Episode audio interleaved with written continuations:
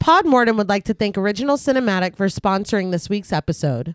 Original Cinematic is a production company that has made it their mission to create, produce, and promote films that are inclusive, honor women, promote the LGBTQIA plus community, and provide prominent positions and roles to POC actors and filmmakers, and promote the films of marginalized and underrepresented populations. These are all things that are extremely important to our podcast as well. Original Cinematic is proud to be a WGA signatory company, and they fully stand by the WGA and its members in their fight for extremely reasonable standards.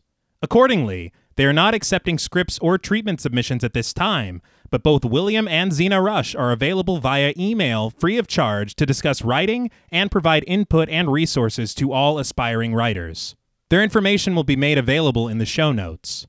Ahead of the strike, William Rush has individually produced numerous projects, including Coffee with Baba, Day by Day, They Slay, Before, Pack is Here, Abiquiu, The Winemaker, and Where Do You Draw the Line? Two feature films, Group and Immersion, are slated for release this fall. Absolutely no picket lines will be crossed and no collective bargaining agreements will be violated in the making of either of these films. And very generously, Original Cinematic is providing all Podmortem patrons with a special link to view these films. If arrangements can be made, they will even schedule virtual or in person screening for our patrons. We cannot thank Original Cinematic enough for their contribution to our show and the horror community as a whole. Now, back to our regularly scheduled program.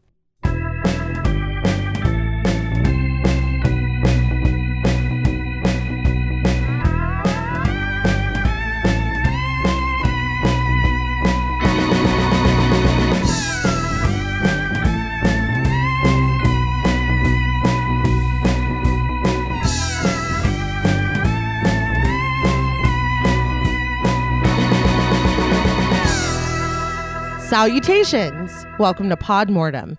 I'm Renee Hunter Vasquez, joined as always by my co hosts, my husband, and my brother. Hi, I'm John Paul Vasquez. Hi, I'm Travis Hunter. This week, we're recording live from an ill fated inspection discussing the 1993 sci fi adventure thriller Jurassic Park. This film was directed by Steven Spielberg, based on the novel by Michael Crichton, with a screenplay by Crichton and David Koepp. Fascinated by the premise of Crichton's novel, Spielberg had his eye on the film rights before it was even published. Despite Crichton's firm $1.5 million fee for the rights, Universal beat out the likes of Joe Dante, Richard Donner, and Tim Burton and awarded the rights to Steven Spielberg. Inspired by King Kong and his own adaptation of Jaws, Spielberg would partner with an iconic cast to make an unforgettable film. Jurassic Park would go on to win multiple Academy Awards and become the highest grossing film of its time.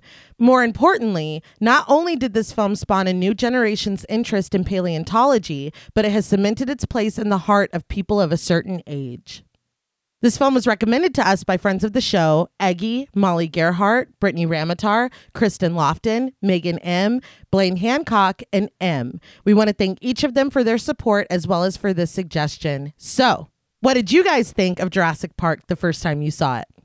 I can't remember and pinpoint the exact time when I seen it, but I know I was pro- I was probably like 11, 12. Um, I do remember watching this a lot and I remember then seeing it. I was like, "Oh shit! How did they get dinosaurs there? Like, where? Did like, you know, you, you know, I was old enough to know it wasn't real, but it's like that shit looked so good. It was like, damn. It was like, man, how did you guys? You re- did y'all really find dinosaurs for this shit? um, but I I remember loving the movie, and even as an adult, watching it again. Uh, and I remember watching it and then telling you, I was like, man, that movie was really good. um, but I still love this movie. And I guess I fall into that people of a certain age because, like, I really, really enjoy this movie. So I know we saw it as children. Mm-hmm. I am taking everyone's word for it. Because when it came out, I was two years old. Right. And so I, I was making memories, but I was only holding on to some of them. but um, I will say that I rewatched it last year for the first time since childhood, and so it kind of felt like a first time watch. But then there were all these familiar moments that I was like, oh wait Yeah. a minute, Yeah, yeah. maybe I was making It's in there. it's somewhere. Um, but I will say, you know, it's it's a lot of fun. it, it it's really I think what is so staggering is exactly what JP said. There are moments that you're like, I don't know how you did this Yeah. in 1993, Yeah. and knowing what I know now because I know we've all done a lot of research. A Yeah. lot. um seeing everything that went into the film is very impressive it's really in all honesty it's it's a cinematic achievement but it's also a technical achievement as far as filmmaking is concerned and really was a turning point for using computer graphics in this way Yeah. Oh yeah. using it this much um i will say that i appreciate the character arcs in the film Mm-hmm. um i would like a little bit more character in some ways but then again you're like this is a spectacle It's like what Yeah. what what are we doing here? what you are know? we even doing here? Yeah. So I mean, I, i- it's in the thing is, is that even if there's a little less character and more emphasis on what we're seeing, the cast is amazing, Yes. Oh yeah. and so you're like, it's fine. Yeah. we don't have to worry about any of that. Um, it's just very well crafted, and um, one thing I do have to say, um, horror. Uh huh. I think that if we, we can look back into all of the discussions that we've had on Discord, all of the comments that I've made Tea. on previous episodes of Talk Mortem, Tread and very I think lightly. it's just important that we all know that I've always maintained that, I mean, in just logically speaking, Right. that, you know, Jurassic Park Mm-hmm. is a horror. I will flip all this shit over. The entire Discord right now. Just unsubscribe. I'm sorry. No, no, Just come back. a liar. No, come back. Look, okay. Here, let me put it this way. Maybe I was saying all that shit because I was playing the long game. Because so no one would know that exactly. we were gonna do that. Yeah, and because whenever we all got together and I was like, "Hey, the 30th anniversary is Yeah. Yeah. Yeah. like tomorrow, I think." Yeah. From when we record this. Yeah. Long game. Yeah. Yeah. well, when when you said that, when we were projecting the schedule for June, I was like, "Who the fuck is on my phone? Who is this? Well, I had a change of heart. a A massive change of massive heart." change of heart. but no, as you said, it is the 30th anniversary, and I think that this can be. I was gonna say now, a lot of y'all are probably saying this is not a horror film. So anyway, like I did with Zodiac. yeah. Moving forward, Yeah, yeah, yeah. Um, I mean, it's a creature feature. It's it's you know uh, we're getting a little a little more um, Well- flexible. Yeah. well, I mean, Steve said some stuff. He did. Not Steve. well, he's Steve right now. when we disagree with him, he's Steve. Yeah. Uh, I watched a little mini documentary called Return to Jurassic Park. Mm-hmm. I know JP watched it as well. yeah. Dawn of a new era. I think. Uh, yeah. Yeah. Um, they had talked about the beginnings of the film, and he did say that after he had read Crichton's novel, he didn't want to make a creature feature or a regular horror film. And I feel like a lot of people try to distance themselves from that label Yeah, because Spielberg also said that he wanted to make Jurassic Park Jaws on land. yeah, that yeah. But that's a horror. That's a movie. horror film. and he took inspiration from King Kong. which is a classic. but Yeah. you know that's fine. You know sometimes we make things and we don't know what they're gonna be received as or what they're gonna turn into. Yeah. Yeah. So what does Spielberg know? You know what yeah, I mean? seriously, about film, right? right? I mean, we've all- this guy, right? um, no, but me, my first impression. I remember seeing this. I know that we watched it as kids. I remember watching it as a kid, um, but then I didn't watch it for many, many, many years. And I talk a lot about. Um, in 2020 when we were doing movie nights every night Mm-hmm. and this was one that we um watched and i was like oh jurassic park like yeah i i know jurassic park you know whatever but watching it i'm like It's good. bitch yeah how are you almost 30 years old and you look this good Yeah. and you're still i mean it, it was still it Wait, was such so a Jurassic Park's the V word in that Yes. sentence? the B word. Yes. Okay. Um, I was just really impressed visually. I was having such a great time with the characters. And like you said, there are a couple things and there's a couple plot holes and there's a couple things that are set up and then we just kind of move past it. Yeah.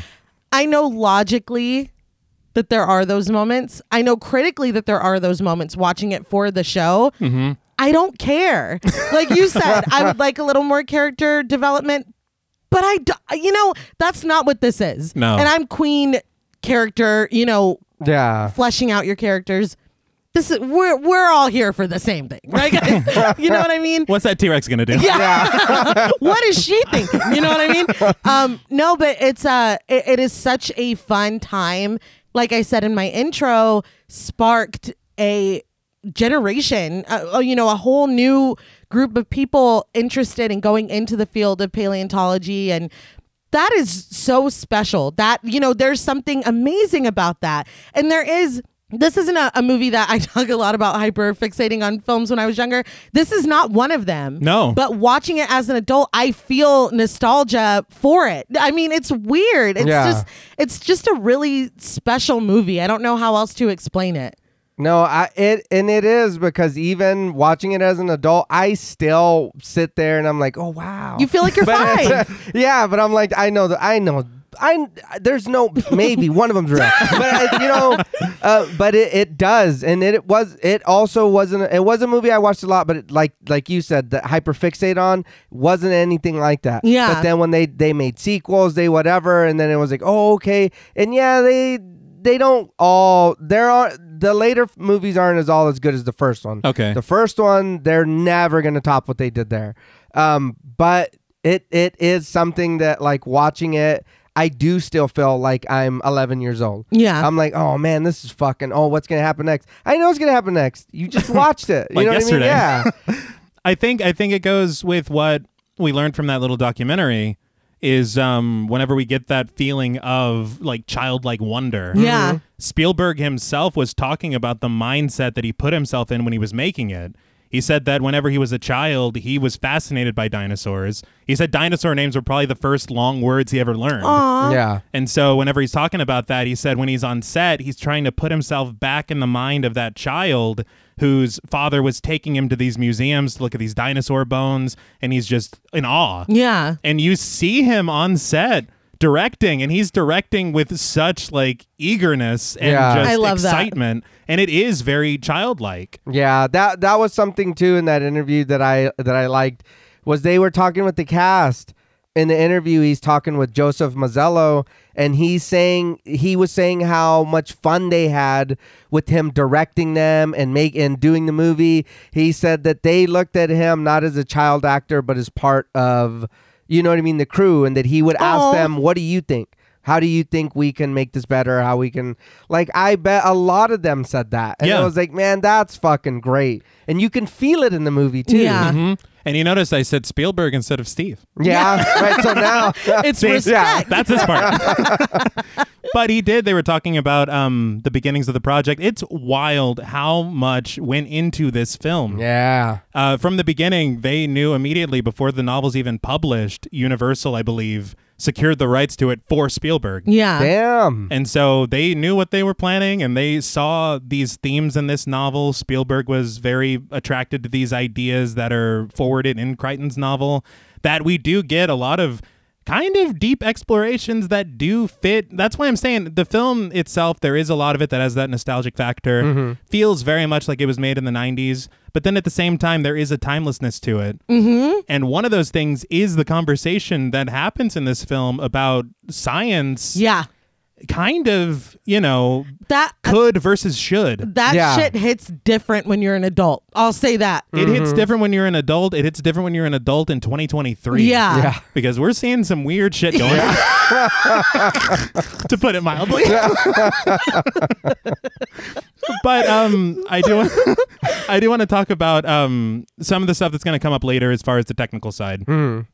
but there was something along the lines of pre-production beginning and then them actually starting production that day to that day was 25 months Holy Ooh. shit. And Yeah. it's unbelievable when you think of it that way because that's how much research, that's how much um, planning, all of the special effects had to be designed, different ideas for certain dinosaurs, what they were going to look like, their skin texture, like, I mean, everything. Yeah. And so, also looking back, you see obviously Jurassic Park is like just a smash. But in that interview, Spielberg was talking about this idea that maybe, and it's just funny to think about now, he said maybe the public wouldn't buy into this idea. Yeah. And then it becomes one of the biggest films Yeah. Yeah. ever. But to me, I, I love seeing a creative on that level still have those doubts. Oh yeah. because that shows not only do they care about what they're doing, but they also have that level of not, I don't want to say insecurity, but I mean, I relate to it, is what I'm trying to say. No, for sure. and I mean, it's easy when you're blown up like that to just get complacent. Yeah. Yeah, yeah. And look at what all these people are saying about me. Anything that I put out's going to be amazing. You know what I Yeah. mean? But the fact that he's like, well, I don't, I don't know. About this. All- That dino- isn't, that's endearing. dinosaurs? Yeah. Because he's not just trying to put out another lamp monster. No, no, no. You know, he's, uh, He's like, we're, we're doing. Now, before we endorse this film, we would like to issue a warning for spoilers. Podmorn was a very in depth podcast, and in thoroughly discussing horror films, we have no choice but to spoil a thing or two. If you don't wish to be spoiled, please go watch the film, then come back and enjoy the show. If you've already seen the film or don't care about spoilers, then let's mesquite go. Ominous music plays over credits against a black screen, and we get the title card Jurassic Park. One thing I did uh, really appreciate was how the title card of the film with the logo is just simply the logo of the park. Yeah. yeah. and we see it so often. a lot. Yeah. It's on Yeah. everything. but it's it's very noticeable and memorable. Yes. You know, Yeah. you don't even need the words. If you just see the the dinosaur in the middle thing, it's like, oh, that's Jurassic Park. Yeah. Absolutely. It's it's just iconic. Yeah. That's one word that will don't turn it into a drinking game. Oh no, 'Cause- because it's tr- it's Yeah. so true. But the film opens properly on a shot of trees moving as something large moves through them. A crew, each of them wearing orange Jurassic Park helmets, watches stoically. I thought with the trees moving, I was like, we're diving like because the suspense is building. Yeah. yeah. It's like we're diving right into this. These three dudes are gonna be fighting a dinosaur. This shit is wild. yeah. Robert Muldoon, played by Bob Peck, holds a gun, serious and waiting. A crane lifts a huge container through the trees and up to the crew. They guide it down gently, and we get text that reads Isla Nublar, 120 miles west of Costa Rica. Something, we don't know what it is, growls inside of the container, but Muldoon instructs the pushing team to move in. I think I was again too invested at the start. Because I was like, oh wow, they're fighting a dinosaur. Oh wait, no, it's a box. Oh wait, there's a dinosaur in the box. It's a Where lot- is the dinosaur? It's a lot of emotions. But the pushing team does move in, one man getting the shit scared out of him when the thing inside the container shrieks. Muldoon tells them to have the tasers ready and instructs them as they push the container. They slide it between metal pillars with lights. there is a shot i don't know if it's at this moment or coming up but i was very proud of myself because the way that it's framed the way that the lighting is and the way that the silhouettes are Right. i said there is no other person that shot this film but dean cundy and i was right Yeah. i was so excited and a little fun fact thanks to letterbox this is the seventh film we've covered that was shot by dean cundy Oh, nice. Holy shit. more than any cinematographer on podmortem I mean, Hell yeah. he's doing the damn thing. Yeah. But the lights go from red to yellow to green, and Muldoon tells them to step away. He then calls upon the gatekeeper, Jorfrey, played by Jorfrey C. Brown, who climbs a ladder to the top of the container. Following orders, he raises the gate, opening one of the walls of the container. Dramatic music mounts, but the creature throws its weight against the container, and Jorfrey's mission is thwarted. Not only does he lose his grip on the gate, but he is thrown onto the ground. Yeah. Once he rolls over, he is snatched and dragged screaming into the container by something unseen. Someone holds Jorfrey so that he's not lost completely, and we see glimpses of the creature attacking him and the sharp eye, I'm just going to say it, of a dinosaur. oh shit i told you there was a dinosaur in there Muldoon screams at anyone to just shoot her, but we watch Jorfrey's hand slip away as he's taken. Hold on. Say it right. What? Come on. How did you say it the way he said it? i want to hear you say it Yeah. I want you to say He's it. so emphatic about it. How did you say it? No, you tell it. I've gotten in enough trouble with my accents, okay? No, it's it's great because you shoot her. you got fucking shoot the dinosaur man. For real though, but the how dinosaur man. but how That was scary! that was Godzilla. All right, how sorry. how scary would that be? Oh, Oh man. I think this thing is really just showing me that if if one if one mistake can lead to this, Oh yeah. should we really be doing any of it? No, I think that's the moral of all. of yeah. Plus, think about you're watching this. You're just one of the guys on the sidelines with the tasers or Yeah. supposed to shoot Mm-hmm. her or whatever. Um, and it's like, oh no, I don't want to do that next. It's like the next time, right? Yeah. He's, right. He's gone. He's gonna make one of us do that. this. It's like it's But, never yeah, gonna be my yeah, turn. no. No. so we're done doing this. Yeah. I think the thing that got me is that he told them to get their tasers ready, he Yeah, did. he He and, did. and then this thing happens, and they're like, "Oh damn, Well, and this- they're just watching." This is a recur- this is a recurring theme. I don't think anyone, I'll say anyone who works for Jurassic Park is taking things as seriously as Muldoon, yeah. and everyone should be listening to him. but he does, you know, shoot up, Yeah. and um, the sound of gunshots echo as we transition to a river. so that was a lot, Robin. Yeah, what an opening, right? Yeah, and a very abrupt transition to such a peaceful. Yeah. yeah. Like, is it, we gonna get more? Uh, no, I think that I think it's fine. Okay, okay. Yeah. I that was the scary part. I think everything else is fine. so it's not a horror film. No. no, it's the it is, yes, yes it is. but on-screen text reads Mano de Dios Amber Mine in the Dominican Republic. Donald Gennaro stands on a raft and is pulled across the river. He's greeted on the other side by Juanito Rostano, played by Miguel Sandoval, and he greets Gennaro warmly, but Gennaro is upset that he heard that someone named Hammond isn't even here. He reminds Rostano that they're facing a $20 million lawsuit from the family of the worker that was killed, and he is appalled that Hammond can't even see him. So that's what happened at the beginning. Yeah. His family is suing them Yeah. for $20 million, which they should. Yes. oh no. Yeah. Well, I, I don't think it's in the contract. You might Not at all. Yeah. sign right here. But Rostano explains that Hammond had to leave early to be with his daughter because she is getting a divorce. Gennaro follows Rostano as he argues that they've been advised to deal with the situation now. He slips on a rock, Rostano helps him up, and he just continues like it didn't happen. Props. I would have just laid on the ground. Yeah, I'm embarrassed. I'll I get can't, an associate to come do this. I can't. I can't. I can't face you again. He says that the underwriters feel that the incident involving Jorfrey has raised safety questions about the park. Big shock. I gotta be honest, man. What a reach. this, but what we already know, at least going in, is this is the most dangerous park yeah. in the history of parks. Raising, they should be We're just setting up. Yeah. And somebody has been killed. not Yeah. one. You haven't had opening day. No. Yeah. If this is what we're looking forward to, nah. Not That's- only is it just someone, but somebody who is trained and you know what I mean? Yeah. Yeah. They had tasers ready, Yeah. Yeah. And still. and this is what happens. Yeah. But he says this is making their investors anxious. So, to appease them, he had to promise to perform a thorough on site inspection. This stops Rostano in his tracks. He laments that Hammond hates inspections because they just slow everything down. But Gennaro points out the fact that they will pull their funding and that will slow them down even more. You know the thing about inspections is they're necessary, right? Literally. They're they're very necessary. I know that they can be annoying, but they are for the safety of the occupants and to protect the occupants' valuables in the building and the building itself. You know what I mean?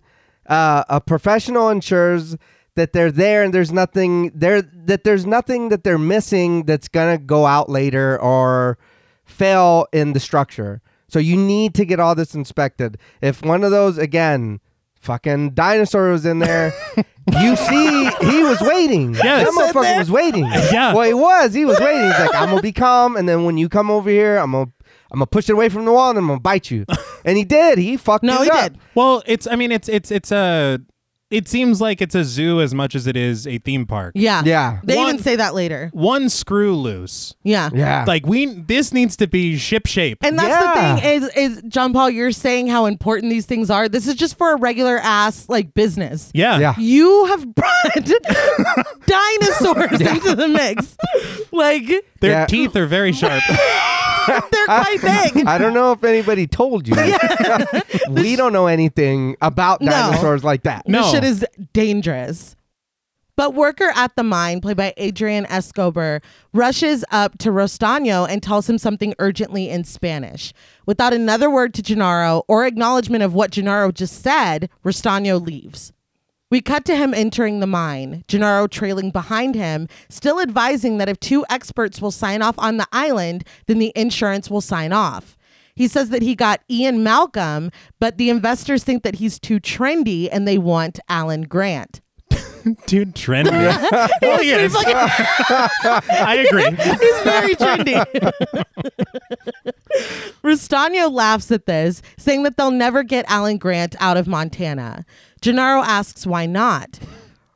There's just a lot of exposition here. There is- Yeah. I'll never. Come on, man. Like Well, yeah. they said um that or Crichton said that this film is about 20% of his novel. Really? Yes. Like there's a sequence later that they I'll- I'll, I'll point it out when we get there, but that is a very dense part of the book that Spielberg was like, we gotta find a way. we gotta find a way to get this across in another way.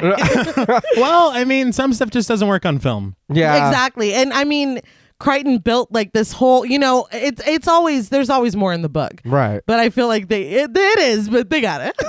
but the you'll never get him out of Montana. I, was like, I do not know this. why not? Well, yeah. Tell me why. Yeah. But Rustano takes the giant piece of amber that he came for and calls the other men around to look at it. In a very somber tone, he tells Gennaro that Alan Grant won't leave Montana because he's like him. He's a digger. Rustano smiles and chuckles at the amber, and we zoom in to reveal a mosquito preserved inside. So this tight shot is very important. Mm-hmm. Mm-hmm. I understand we're gonna learn all about this. Yeah. yeah. Um, but it was funny to me because what we see later in regards to Hammond, I think that this is his. like we got one for you. Yeah. we'll see how this one's used. But we cut to a crew gently sweeping sand away from a large and intact dinosaur skeleton. Text tells us that we're in the Badlands near Snakewater, Montana. Someone comes over and calls out to Dr. Grant and Dr. Sattler, telling them that they're ready to try again. He stands, and we finally see Dr. Alan Grant, played by Sam Neill, and Dr. Ellie Sattler, played by Laura Dern. Yeah. He was, in fact, knee deep digging, right? He was, he was, He'll never leave Montana. yeah. no- never. Um, this is when I really, really, really realized this cast. yeah. And then, of course, who's coming later? Yeah. It's Man. unbelievable. Yeah. Yeah. I had um read potential actors that they had in mind for them and it was I was like, well, I read that they offered Grant to Harrison Ford and William Hurt. I can see Harrison Ford doing it, but Sam Neill is brilliant. Yeah. Yeah. He's perfect. That's the thing. um Sandra Bullock was almost Ellie I could Uh. see. and there's some, you know, other characters that we'll meet later on that Yeah. it's just I you I personally can't imagine it being anybody other than them. Uh huh. Um, and uh, Spielberg was quoted to say that he decided to go with actors and not movie stars. Okay. So I was like, you know, All right. and whatever decisions that you Yeah. made, they they work for me. And they- Yeah. I think they had said that Laura Dern was his first choice, no matter who auditioned. Love that. Oh, nice. I think she was just nominated for an Academy Award the year before this. Hell, Hell yeah. yeah. So- She's great. Yeah. I love Harrison Ford, but eh, even as much as I can remember, he's always given like an old man vibe. So I don't really see him doing the shit that Sam Neill does in this movie and like being fluid. Well, not fluid. well, but when he was, well, we just saw him like doing all the shit in What Lies Beneath. I know. Yeah, well, We're a little fresh He's in not- mind with that. But he was also Han Solo. he was. he but was. they weren't running from dinosaurs. They were flying in spaceships. Well, he could fly a spaceship. He's sitting down though. yes. They No, were no. ready for. for me, Sam Neill's just hard to beat with anybody. No, I it just is. I adore him. But Grant mutters that he hates computers, and as Ellie wraps a bandana around his neck, she jokes that the feeling is mutual. Nevertheless, they wrap their arms around each other and they leave the site and head toward the man that called them. I have to say before we get to this point, just the idea in my mind, I think it would be incredible to dig into the ground and find one bone. let alone a whole ass smiling skeleton. I don't Yeah. know what. All skeletons are very happy that you found them. I don't know um, how I would even react to this. No, I, I, you know what? I never thought about that, but I bet that would be very fucking exciting. the piece that they were working on too was Yeah. huge. Yeah, dude. And they're all just Yeah. sweeping it away. It's like, whoa, y'all are gotta be- fucking doing that shit. Like, that's crazy. They actually had Jack Horner, a paleontologist, Yeah. as like a consultant on the film. And so a lot of the stuff that we hear coming from Sam Neill, obviously, I'm sure a chunk of it's from the novel, but a lot of it is from Jack Horner, including one of his theories that Sam Neill is very married to in this film, yeah. or Dr. Grant, I should say. no, Sam Neill. He isn't playing himself. And now is this little Jack Horner from the rhymes? Now, I did not know of this rhyme. you guys taught me this rhyme, which is really just a ripoff of Miss Muffet. It really is. Yeah. Or maybe she ripped him off. No, she did it Oh. first. No. I don't know. I don't even know what a tuffet is, but I think it's a table. in my head, it's a mushroom. Yeah, I was that gonna has say to be there's like just- that had to be an illustration somewhere Yeah. that got baked in. We are way off topic. but what was the spider doing? he scared the shit out of her. That's what he did. Oh, I'm just trying to eat my curds and whey. dude. He wanted the curds and whey. Oh, they can Um, share. Sorry, go ahead. What happened next? Moving on. the crew blasts a radar underground, and the entire group crowds around a computer to watch the results. The guy operating the computer explains that the results should be immediate. As soon as the radar is shot into the ground, the bone bounces the image back. The image loads onto the screen, and he muses that the new technology is incredible. After a couple more years, they won't even need to dig anymore. But Grant asks, Where's the fun in that? See, and that's kind of how I feel. Like, there's a lot of it that I think just the process of it. And the discovery. Yeah. Yeah. Instead of just being a machine. And also, it's very funny to hear him say, This technology is incredible. And it It's looks like, like, fucking Pong. but at the time, I bet it was incredible. Yeah. yeah. And I bet it does more than Pong did. I don't know, man. You ever played Pong? it was pretty impressive. But the man says that the image is distorted and he doesn't think it's because of the computer. Ellie explains that this is the posterior neck ligaments contracting post mortem. She guesses that it's from a velociraptor. I heard Podmortem. I, I don't That's know. what she said. Yeah. Yeah. See, Uh, Laura Podmortem- Dern knew. Yeah, Yeah. She yeah, knew. she knew. That's why we love Laura Dern. We're in Dress Park. Yeah, don't don't go back and listen though. Yeah. We're in Jurassic Park. We're the kids in the back. I was like, oh shit! I don't want to be the, the kid No, that's no, No, no, no, no, not that. guy. no. But Grant confirms this, saying that it's in good condition too. He estimates it to be five or six feet high and about nine feet long. That is fucking Yeah. massive. that is horrifying. Oh yeah. But he touches the screen and it gives way to static for a moment. Ellie laughs that Grant is not machine compatible, and Grant agrees, saying that they've got it in for him. He continues, pointing out the half moon shaped bones in the velociraptor's wrists. He says that this explains how they learned to fly.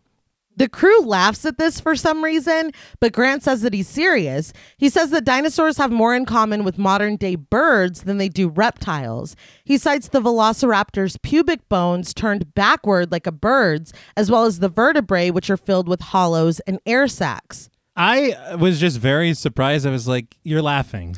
Yeah. He told you that dinosaurs evolved into birds, and, And you're, you're laughing. I was just so confused that it's like he's leading this. I know they all laughed in his face. Yeah. I didn't get that. It, it did seem a bit much. It's like, y'all, this is my dig. Yeah. Yeah. Oh, if you think that's funny, you can go laugh in Yeah. the fucking car. Yeah, you can go laugh without getting college credit. But it is crazy to to hear, and and I know later on they did that that they are saying that some dinosaurs did have feather like yes. things on them. And some of the dinosaurs featured in this film that don't actually did. yeah, Yeah. That's crazy. Yeah. But if y'all like ever But if you laugh at me, I'm not signing check. Have y'all ever really like looked at a bird though? Yeah. yeah. Like they I've seen a bird. Is that what you're asking me? they got some crazy shit going on. That's Yeah. all I was gonna say. Just a bird? Just a regular bird? Are you all right? Moving on. now. anyway, so Grant though. He says that even raptor, even raptor translates to bird of prey. Yeah, I mean, birds look different than we do, but I don't Yeah. know. Yeah. I- you're gonna have to explain to me off mic what you meant. Like when you go to a zoo and you see like the big ones. yeah. yeah. They, you know, their legs and everything. Yeah, I'm just gonna stop. no, it's wild. You know We'll that. talk later, you know, owls have like long legs tucked under there. dude. Yeah. That is horrifying. I saw that for the first time like a couple years ago. It was like running. Yeah. Uh-uh. I don't. I don't like that. I feel like a kindred thing with an owl, though. Owls are cool, but keep those legs covered. I got one condition. Anyway, a random child, volunteer boy played by Rit Hertford, blurts out that it doesn't look very scary. It looks like a six foot turkey. The crew chuckles around him. Grant can't miss the opportunity to rock this kid's shit, though. he tells him to just imagine that he's in the Cretaceous period and he sees the six foot turkey in a clearing. He moves like a bird, bobbing his head, so he thinks its visual acuity is based on movement, like a T Rex. If he doesn't move, it won't see him, but that's not true. I love that we get a little, um, you know, let's learn about T Rexes for Yeah. a second because it might come in handy later. and there's also another. Like they really, really Yeah. set this up. Yeah. Yeah, yeah. It's very smart. I don't agree with how he does it. He says that when he stares at it, it stares right back, and that's when the attack comes. He's flanked by two velociraptors that he didn't even know were there from both sides. I have to say again with like just the way you've you got the music and the cinematography.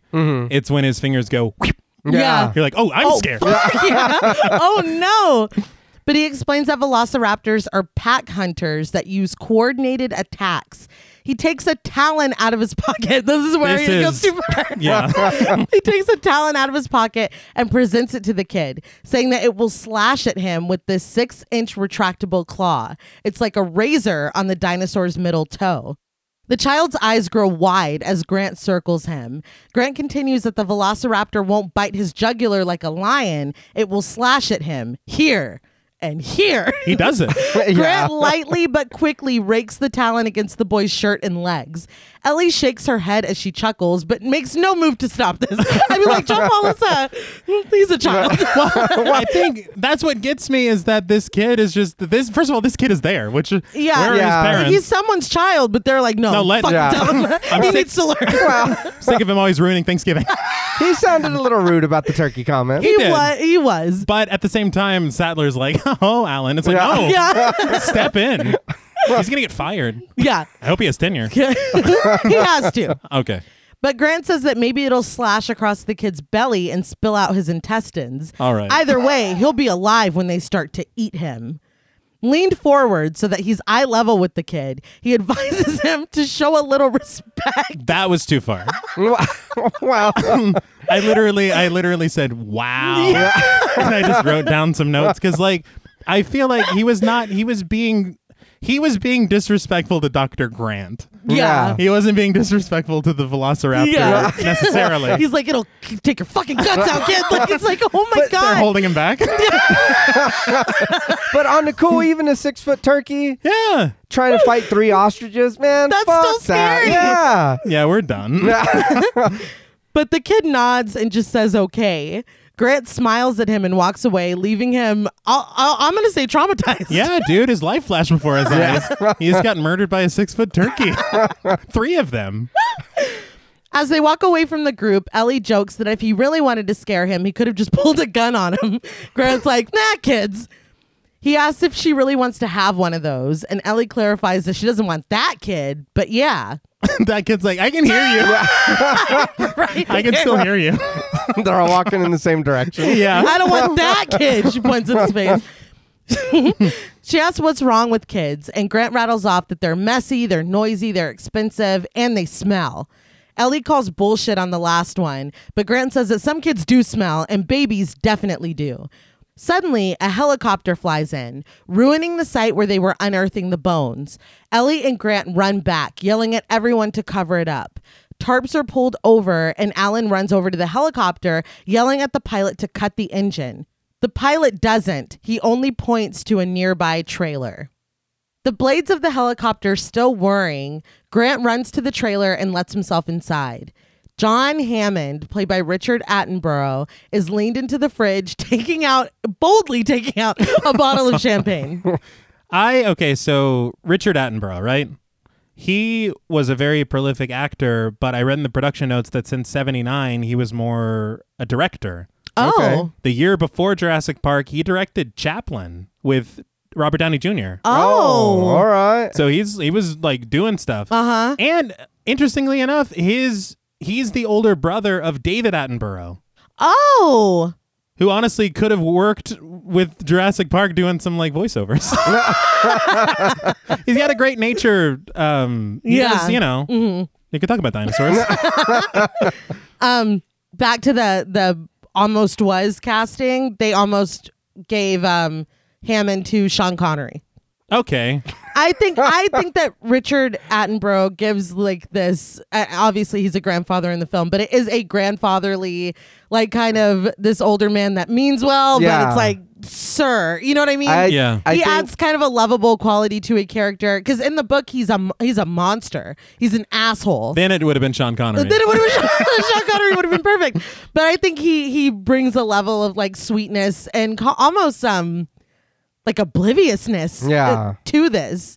it's it's it's more misguided than malicious. Exactly. But it is fucking Mm-hmm. Oh, misguided. it's- yeah. Incredibly misguided. But when Grant asks what the hell he's doing in there, Hammond turns. The cork pops out of the champagne, and Grant yells that they were saving that. With a smile, Hammond assures him that he guarantees they were saving it for today. You know, you gotta love the Mm-hmm. the confidence. Oh, he's got it. He's full of it. Grant approaches him and asks who the hell he thinks he is. Hammond introduces himself, shaking the finger that Grant has pointed at him, and addresses him as Dr. Grant when he says that he's delighted to finally meet him in person. He blows dust out of his hand and says that it looks like his $50,000 a year has been well spent. Ellie comes in asking who's the jerk, but Grant swoops in and introduces her as Dr. Sattler, their paleobotanist. Why are Sattler and Grant just ready to fight? Well, who are you? yeah, but he's obviously here for a reason.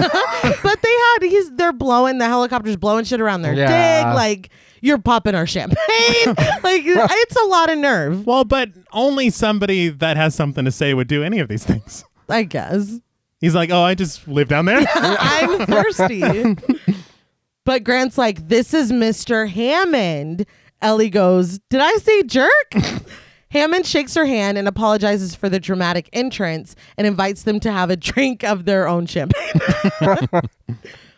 As he looks through the small kitchen for glasses, he says that he'll get to the point and that he likes them both. He says that he has a gift that he can know that about people right away. He tells him that he has an island off the coast of Costa Rica that he's leased from the government. Over the last five years, he's been setting up a biological preserve that he promises is spectacular because he's spared no expense. He really likes boasting about that. yes. he says that a lot. He does. he says that he has no doubts that his attraction will drive kids out of their minds. Grant asks, What are those? And Ellie tells him, Small versions of adults. I thought that was funny. Yeah. 'Cause he was talking about the attraction. Hammond only continues that it won't only be the kids either. Everyone will be driven out of their minds. They plan to open next year, but that's only if the lawyers don't kill it first. Okay, so he says that very casually. Yeah. As if his unopened park hasn't murdered a man. Lit- I was like, as if nobody's died Yeah. already. Yeah, but he's trying to plant that seed now Mm-hmm. because he's going to be there, but they don't know that yet. Mm. So when they see him, it's like, oh, that must be the lawyer he was talking about. Yeah. But and yeah, you know, a little later later he's kind of sleazy, but he is trying to do the first we get to him, he's talking about the inspection. Yes. And that's like it's like, okay, that's why we need y'all here. Yeah. You're not saying that. no, You're not saying that. not at first. yeah. yeah and i i read that um spielberg kind of made hammond a little more lovable Yeah. because the the love for showmanship that we come to identify with him spielberg saw himself in that Well, there's an aspect of the park that he plays a huge part in. Yeah. That Yeah. is That is quite, quite frankly, very charming. and I'm like, all right, I'm on board. Yeah. Okay, Hammond. and it's it's like you said earlier, T. If it was Sean Connery, Oh. it wouldn't it wouldn't give off that feel at all. no, it wouldn't. Like it wouldn't. I wouldn't get anything that he does like uh throughout the movie. Uh-huh. I would. Just, be, oh, you're just bad. He's like, no, shut Yeah, down. you're- I'm yeah. buckled in. And it's Are like, you- ah, Are you yes, threatening? sir. But Hammond says that he doesn't like lawyers and asks if they do. They say that they don't really know any, but Hammond's like, I do. See, there it is. he says there's one specifically that he describes as a pebble in his shoe. This lawyer represents his investors, and the investors want outside opinions. Ellie asks what kind, and Hammond tells her their kind. They are the top minds in their respective fields. As he pours the champagne, he says that if he could just persuade them to give their endorsement and sign off on his park, he could get back on schedule. He makes it sound like, oh, just like, it's fine. Like, just sign here, you know. But that that again, you're not saying the accident what happened. Not at all. You're not saying that it needs an inspection. This needs to be full of. We need to know if this is safe. Yeah. You're not saying any of that. You're right. He's really making it just sound like we want a professional endorsement. Yeah. That's really all that he's giving them. You're going to be the face of the park, is what we're trying yeah. it's called Grantland. Uh, Sattler Island. How about, it? How about it? It's an offshoot. but But Ellie asks why they would care what they think, and Grant just wants to know what kind of park this is. Handing them glasses of champagne, Hammond smiles and says it's right up their alley. It's like you are being too fucking Yeah. vague. Can you just tell me what's going on? He invites the two of them to come for the weekend and says that he has a jet standing by for them. He hoists himself up onto the counter and pours his own drink, waiting on a response. I thought this was adorable. Grant breaks it to him that this just isn't possible. They just dug up a skeleton. Hammond asks if he could sweeten the deal by fully funding their dig. Grant continues that it's just a very unusual time for them, but Hammond finishes his sentence for a further three years.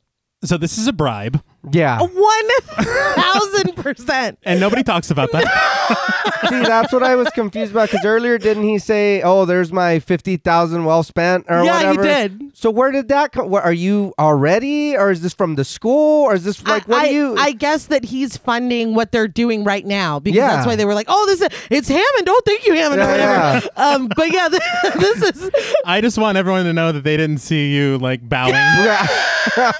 bowing like he's the ruler. that's kind of what they well, did. That's kind of what they did. But Ellie and Grant clink glasses, and in the wake of Grant's newfound inability to speak, Ellie simply asks, Where's the plane? They cheers their glasses, and Grant and Ellie hug each other excitedly. Accepting the bribe. 1000%. In San Jose, Costa Rica, Dr. Lewis Dodgson, played by Cameron Thor, arrives at an outdoor market. He gets out of the taxi carrying suitcases with the hat and sunglasses concealing most of his face. Dennis Nedry, played by Wayne Knight, sits in an outdoor dining area enjoying his meal. Hello, Nedry. I just want to talk about Wayne Knight for a minute. Oh my God. Because this dude is an underrated actor. I feel Oh, like yeah. I feel like the word when he's like doing his happy thing, glee. I don't think anybody expresses glee no. the way that right. he does. Uh And I mean, I think they said that he was cast based on because he was in Basic Instinct. huh. And then I think in the 90s, he was also in JFK, okay. Yeah. which makes that scene in Seinfeld even Exactly. funnier. Yeah. But like he was he was killing it. Yeah. Mhm. On the biggest show on TV. Like Yeah. Wayne Knight, he's great. and Oh, he's yeah. very funny. I don't Yes. think that he gets credit for his timing and shit. Like he's very funny. No, he called broccoli a vile weed. he was wrong, but it was hilarious. It was funny. it was a kid. I'm like, yeah, we don't eat our vegetables or whatever. I hate vegetables. We've changed. But when he sees Dodgson, he loudly calls his name and waves him over. Dodgson sits with him, but tells him that he shouldn't use his name. In response to this, Nedry loudly says that they've got Dodgson over here. And when literally no one makes any reaction, he flatly tells Dodgson, See, no one cares. uh, So there is there's a ridiculous amount of memes that come from Oh, this yeah. Yeah. film. Like just Oh entirely. yeah, and that's one of them for sure. Yeah. Oh, bitch ass dude didn't even close the door when he got out the cab either. Mm-hmm. he didn't. Do you see, dude was behind him Yeah. yelling at him. He's like, That was "Man." rude. So now we know what kind of guy he is. Yeah. That's all we need to know. But Nedry snatches the hat off of his head, asking if he's trying to look like a secret agent. Dodge then hands over one of the bags, saying that there's $750,000 inside. With the delivery of a viable embryo, Nedry will get 50,000 more. He's in for 1.5 million dollars if he's able to get all 15 species off the island. so this is the glee you're talking about. The Yeah. yeah. Upon receipt of the bag, Nedry is giddy, giggling and literally kicking his feet. Dodgson reminds him that the embryos have to be viable. They're useless if they don't survive. Nedry asks how he's supposed to transport them, and Dodgson takes out a trick can of Barbasol shaving cream. He reveals that you can twist off the bottom, and there's a cool and compartmentalized container inside to keep the embryos. Nedry squeals with delight and laughs. I know there is a debate whether it's the can or Nedry making that sound. Uh, To me, it is one. It is absolutely Nedry. I have to say that I know that Wayne Knight is cl- He's capable, capable. of it. Yeah. of making this sound, so that's why this mystery is per- pursued. Yeah. Yeah. Pursued. Perpetuated. right. All right. Myth busted. I guess. I would- I didn't even know that was a thing. I started yeah. with him. We were asked on Talkmortem one time what we think was if it making was, that sound. Yeah, yeah. if it I was the thought- Barbasol can or Wayne Yeah. Mm-hmm. Knight. Yeah, I think it was just him. Absolutely. Yeah. I honestly, I gotta say, not to be a contrarian, I think that Wayne Knight can do this, but it was the But- can. I think it was the can. What do y'all think? Yeah. Let us know on Twitter. At the Podmore. but Dodgson says that customs can even check it, and Nedry sprays shaving cream into his hand. It is a perfect dupe. Dodgson tells him that there's enough coolant inside for 36 hours. The embryos have to be delivered back to San Jose by then. Nedry tells him that that's really up to his guy with the boat. He tells him to make sure that the guy has it right. Seven o'clock tomorrow on the East Dock. I did laugh um, as Nedry discards the shaving cream as if it were whipped cream He Yeah. did. On a pie. on a pie did. at the next table. It's dis- it's disrespectful to the pie, but yeah. Also, whoever's eating Yeah. that pie, yeah. dude, this pie tastes like shit. you need to talk to the chef or something. yeah. um, I did also want to talk about the can itself. I did see an interview on that documentary with John Bell, who was the art director. Mm-hmm. He was talking about, and this to me, I think this is what always astounds me whenever you think of just like things that become iconic. Because in Jurassic Park, this Barbasol can's pretty iconic. yeah. yeah. But the way that he found it is he literally just went to a drugstore and it was the one that stood out to him on the shelf. Yeah. And then he takes it to props and they just make it into what it is. That's that's great. just that simple. Yeah, and that's pretty cool little idea to have it open up in the bottom and kind of keep them in there like that. yeah. Cause in, in and again in '93, that's like some spy shit, and it's like, oh man, this fucking dude's gonna try to use that. Yeah, let's see what happens. And the fact that shaving cream really came out Yeah. of that, I thought, I thought that was pretty cool. You said it was a good dupe. It was. Yeah. But Dodgson asks how Nedry is planning to beat security, but Nedry confidently says that he has an 18 minute window. Then Dodgson's company will be able to catch up on 10 years of research. Nedry's server brings the bill over, and Nedry's eyes dart between the bill and Dodgson. when Dodgson doesn't move, Nedry advises him not to go cheap on him because that was Hammond's mistake. He continues eating as Dodgson scoops up the bill. But he just got a bag of He money. did, which He's like, no, but pay for my food. yeah, this is on. untouched. I'm not, but I'm not breaking into this for food. it's very funny to me what that line about Hammond sets up later. Yeah. Yeah. because there's one moment that just makes me laugh so hard because it's like, oh, he was serious.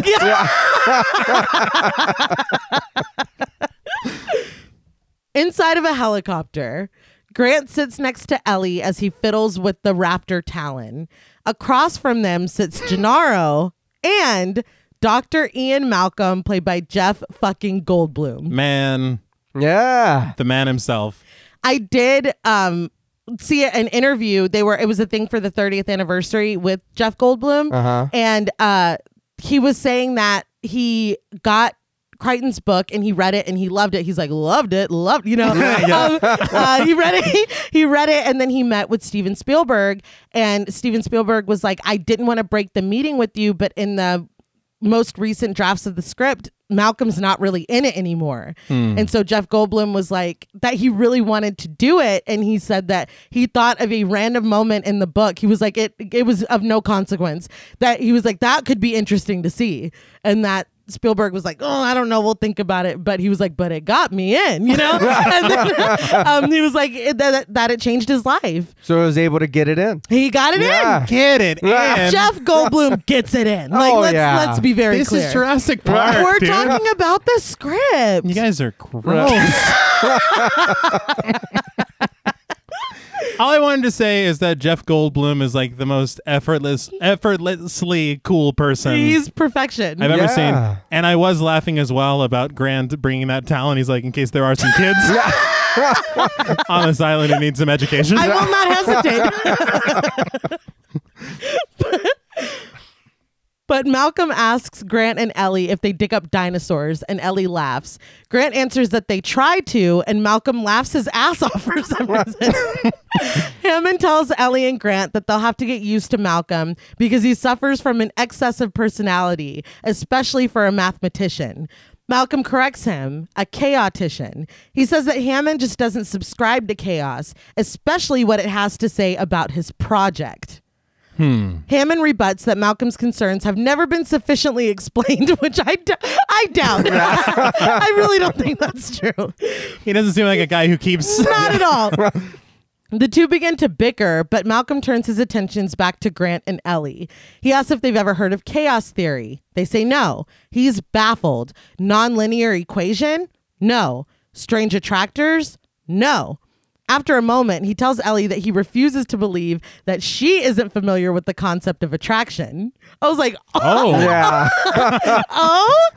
Ellie just looks away smiling. The camera presses in on Hammond, who tells Gennaro that he brought scientists, but Gennaro brought a rock star. His annoyance is tempered, though, as he looks out his window and dreamily declares, There it is. So I did want to talk about the kind of, I guess, dynamic between Malcolm and Sattler and Grant. Oh my God. um, this apparently was added by David Kep Okay. whenever he, it came time for him to do some rewrites on the screenplay. And I did want to make mention because I said it in a few of the articles I read and on the production notes. But David Kep got this writing gig because, as we know, Zemeckis and Spielberg are friends. And the year prior, Say it. Death Becomes Her. Absolutely. So it, you know, Yeah. it's Ah. all connected. And Hell again, yeah. we've sang that dude's praises on the show so many times. Yeah. yeah. Didn't he do Star of Echoes? Yeah. I mean, come on, man. He's a busy man. Wild. But the Jurassic Park theme plays as the helicopter glides through the mountains. Inside, Hammond warns them to hang on because they have to drop quickly, but it will be thrilling. He's like a like a Willy Wonka. Yeah. Like it's Yeah. just this is scary. dude. it's not thrilling. I'm scared. But he laughs as the helicopter shakes them, dropping quickly as he promised. Gennaro and Malcolm snap on their seatbelts, and when Grant tries to put his on, he has two of the same piece and is unable to connect them. He looks confused, and Malcolm smiles at him, kind of smugly. Yeah. Hammond tries to talk him through connecting the proper parts together, but says that they'll have landed by the time Grant figures it out. In response to this, Grant just ties a knot over his waist. it works. So I was like, they're kind of setting him up as a problem solver, Yeah. yeah. improviser. Yeah, that's that's very Yeah. true. You know, um, I did want to call out the music, of course. Yeah. Mm-hmm. John Williams, of course.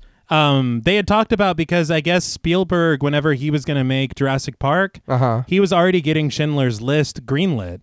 Oh shit. And so he had to make Jurassic Park first, and then he got to go make Schindler's List. But the thing was, is that during the production of Schindler's List, he's handling all the post production for Jurassic Park. oh, okay. And so whenever they were filming Jurassic Park, they didn't have the music for it yet. And so all Spielberg had were these temp piano tracks that John Williams had showed him that would be fleshed out later. Okay. So we had an idea of what the theme would sound like, but it wasn't until he was making Schindler's List and they were sending him the stuff in post production that he got the full effect of it, Ah, all right, all right. the full orchestra. And it became, of course, one of the most iconic themes of all time. yeah. I was gonna say you want to talk about iconic. Yes. Yeah. Yeah. That theme. But that theme continues boldly as the helicopter drops straight down onto a landing pad. Hammond is the first out of the helicopter and looks around proudly. He puts his arms around Ellie and Grant as they get out. They get into Jeeps with that Jurassic Park logo on the doors. They ride through the island as the helicopter departs. Every fence that the vehicles are allowed into are promptly closed and locked behind them with signs that warn of 10,000 volts of electricity. So I was very curious about 10,000 volts. Mm-hmm. And so I was like, well, what could 10,000 volts do to a human body? And so I look it up and I go and Google it.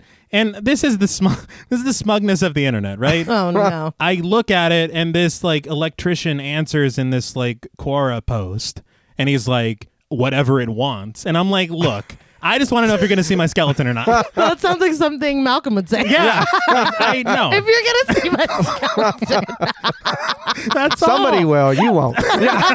you're not gonna. Yeah, I don't get to see it. I get to. It's a privilege. I want to see a I want to see skeleton. my skeleton. But Ellie, Grant, and Malcolm are being driven in the front car. Hammond and Gennaro ride in the second car, and the lawyer worriedly asks Hammond if the full 50 miles of perimeter fence are in place. Hammond confirms that not only is the fence in place, but there are concrete moats and motion sensor tracking systems as well. He tells Gennaro to just relax and enjoy himself. Gennaro smiles but reminds Hammond that this isn't a weekend excursion. The thing is, he knows what's at stake and what has happened. So Yeah. he's not so easily like, no, just relax. Yeah. Like, it'll be thrilling. He says it's a serious investigation of the sustainability of the island. Hammond's investors that Gennaro represents are extremely concerned. If by the end of the weekend the experts aren't convinced, then Gennaro won't be either, and he will shut all of this down. Hammond laughs and assures Gennaro that in 48 hours, he will be accepting an apology from him. But he's still worried about the inspection right now. It's what we need to worry about. He's like, Oh, you're going to be so fucking sorry, Yeah. dude. You're going to have so much fun here. Come on, let's, Yeah. Hold on. uh, let's check in with this Slow character. in about six hours.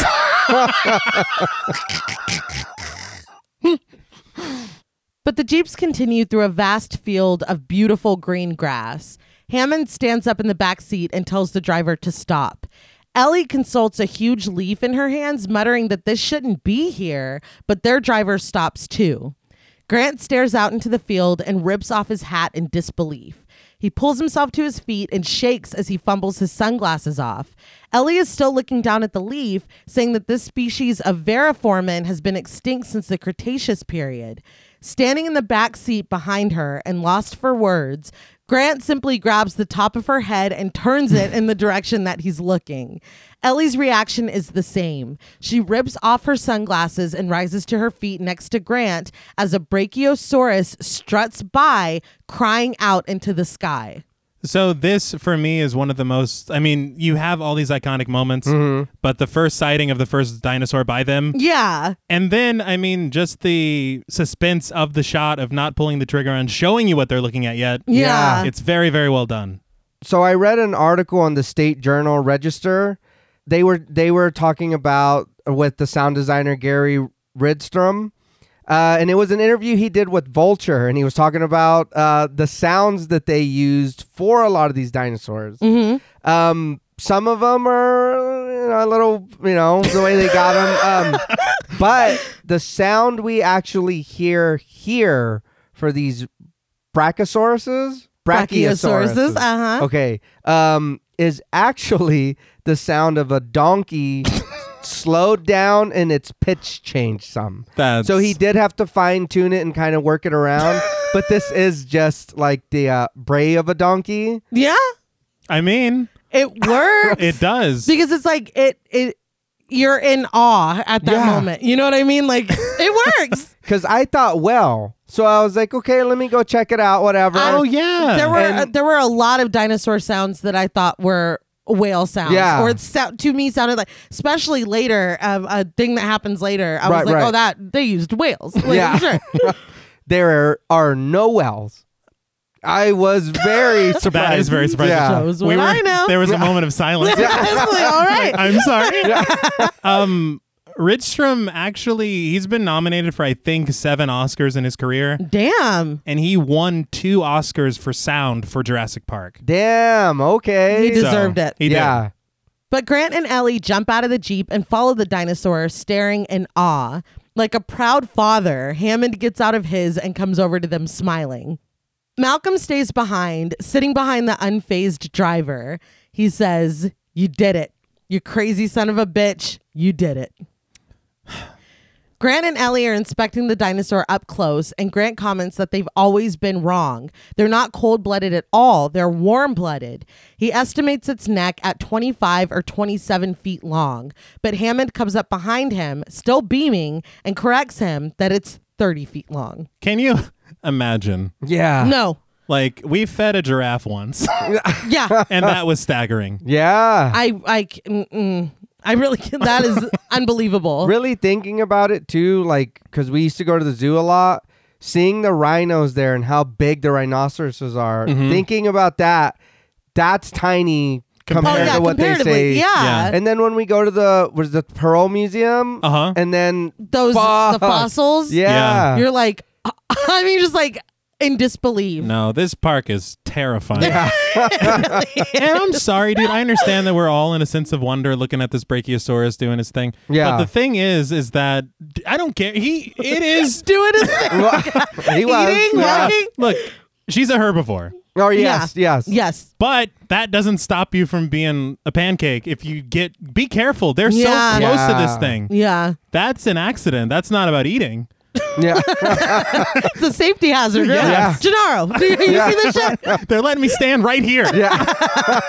right. Safety man, inspection. What are you doing? There's Jesus. not even a street right here. The Brachiosaurus lets loose another cry as it raises to its hind legs and bites some leaves off of a tree. The earth quakes when it brings its full weight down. Still stunned in the passenger seat of the second Jeep, Gennaro has lost all objectivity and muses that they're going to make a fortune with this place. Yes, yes, but d- inspection, inspection. I know. yeah, we Can you fucking focus, please? But what would you think, though? Really? I- I Again, uh, don't- I don't know if your I think your brain would struggle to even comprehend what you were seeing. Yeah. It's a dinosaur. Yeah. Yeah, we're not meant to see those. No, No. not now. not now. Maybe in the 90s. Yeah. when? When? Maybe 30 years ago. not now. Even Malcolm can't help himself but laugh as he stares up at the creature. Grant asks how fast they are, and Hammond casually says that they've clocked the T Rex at 32 miles per hour. Look. That's the scariest fucking thing I've Yeah. ever heard. I don't think I am I wrong? I think people can run like maybe like 20, I don't know. 18 maybe. We're not going to survive. Not as Yeah. fast, no. Ellie is like, a T Rex. She asks if he has a T Rex, and he says yes. Grant rushes over to him and grabs his shoulder, imploring him to say it again. and with a smile, Hammond does.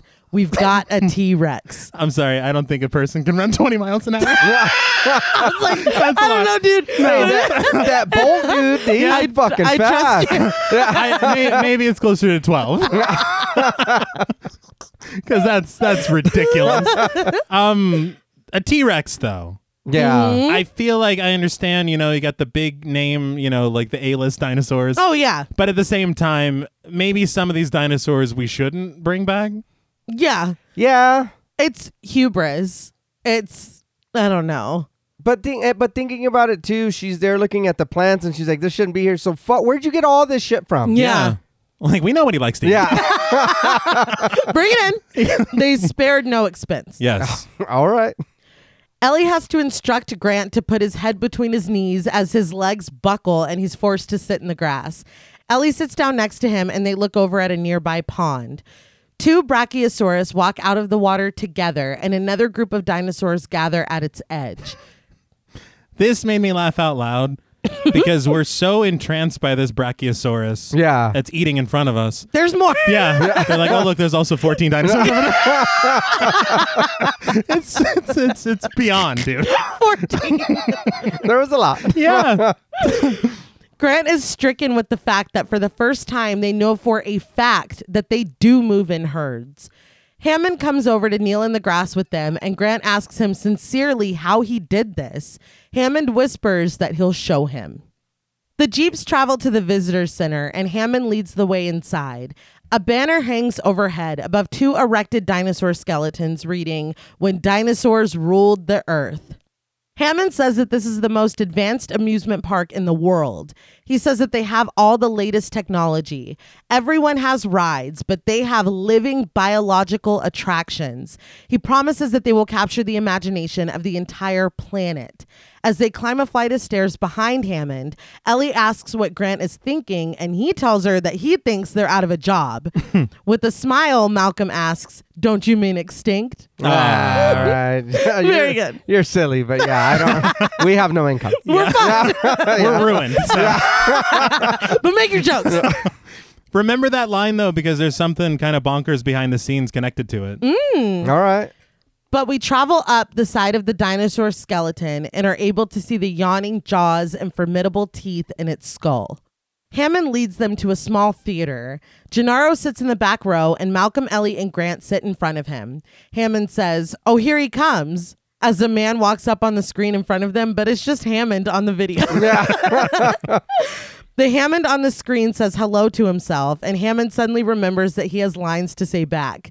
As he fumbles in his pocket for them, his screen self continues with the conversation, replying that he's fine, but asking how he got here.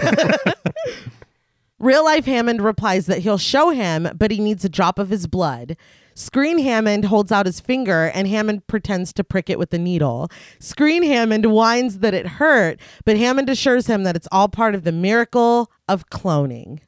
So okay, this is when we start getting a little murky, Mm-hmm. morality wise. But I will say this video is great. yeah. Oh no, it is. Another Hammond appears next to Screen Hammond, then another, then another, each identical. They're losing the crowd though. Grant leans over and ponders what they've cloned them from because their extractions have never recreated an intact strand of DNA. Malcolm agrees, they've never done it without massive sequence gaps. Hammond struts by, and we see a glimpse of a giant ball of amber on the end of his cane. Ellie asks what source they got the paleo DNA from. Where do you get 100 million year old dinosaur blood? Grant and Malcolm look equally confused, but I guess the 100 Hammonds bit is over because behind them, leaning on the backs of their seats, Gennaro goes, shh. He's in. Yeah, he's like it's starting to get real good. So don't distract me. On the screen, a cartoon sequence of DNA dances on the tip of Hammond's finger. He asks where it came from, and the strand explains that it came from his blood. Just one drop of blood contains billions of strands of DNA, which are the building blocks of life. Bit conceited. he says that a DNA strand is the blueprint for building a living thing. The animation continues as it morphs into the shape of a brachiosaurus. He goes on that animals that went extinct millions of years ago, like the dinosaurs, left their blueprints behind and all they needed to do was know where to look. A cartoon mosquito is getting its fill of blood from a cartoon dinosaur as the DNA continues that there were mosquitoes back then just like there are today. And they would feed on the blood of animals. Sometimes, full of the blood of a dinosaur, a mosquito would land on a tree and get stuck in the sap. We see a real mosquito being overtaken by the sap's sweet, sweet goodness. I don't know why I wrote that. Were you hungry? I was probably hungry. Were you eating pancakes? It's not honey. yeah, it's not syrup either. I don't know, man. It actually it encased the mosquito for millions of years, and now he's in fucking his dude's cane. yeah. That's not the life he thought of This is like that smooth, smooth sand. all over again. from the cell. Just want to take a bite out of it. I did. Yeah, you did. I wanted to. Oh. I was like, I don't know how you did that. Go on. DNA strand. But after this, the sap is fossilized just like a bone. Cartoon men retrieve the encased mosquito, and a real scientist extracts the blood. The DNA says that the amber preserved the mosquito until Jurassic Park scientists could come along and take the blood. That's where they got the DNA. Malcolm leans forward in his seat as the DNA continues, standing in front of a screen with letters racing by. He says that one single strand of DNA contains 3 billion genetic codes. He references the screen behind him and says that if we looked at one of those per second for eight hours a day, it would still take two years to look at the whole strand. But since the strand is so old, it's full of holes, and that's where the geneticists come in. We see the scientists all working as he says that computers and gene sequencers break down the strand, and VR representations of the strand show the holes. They use frog DNA to fill the holes and complete the sequence. Now they can make a baby dinosaur. An egg appears, and from it, a giant dinosaur comes out.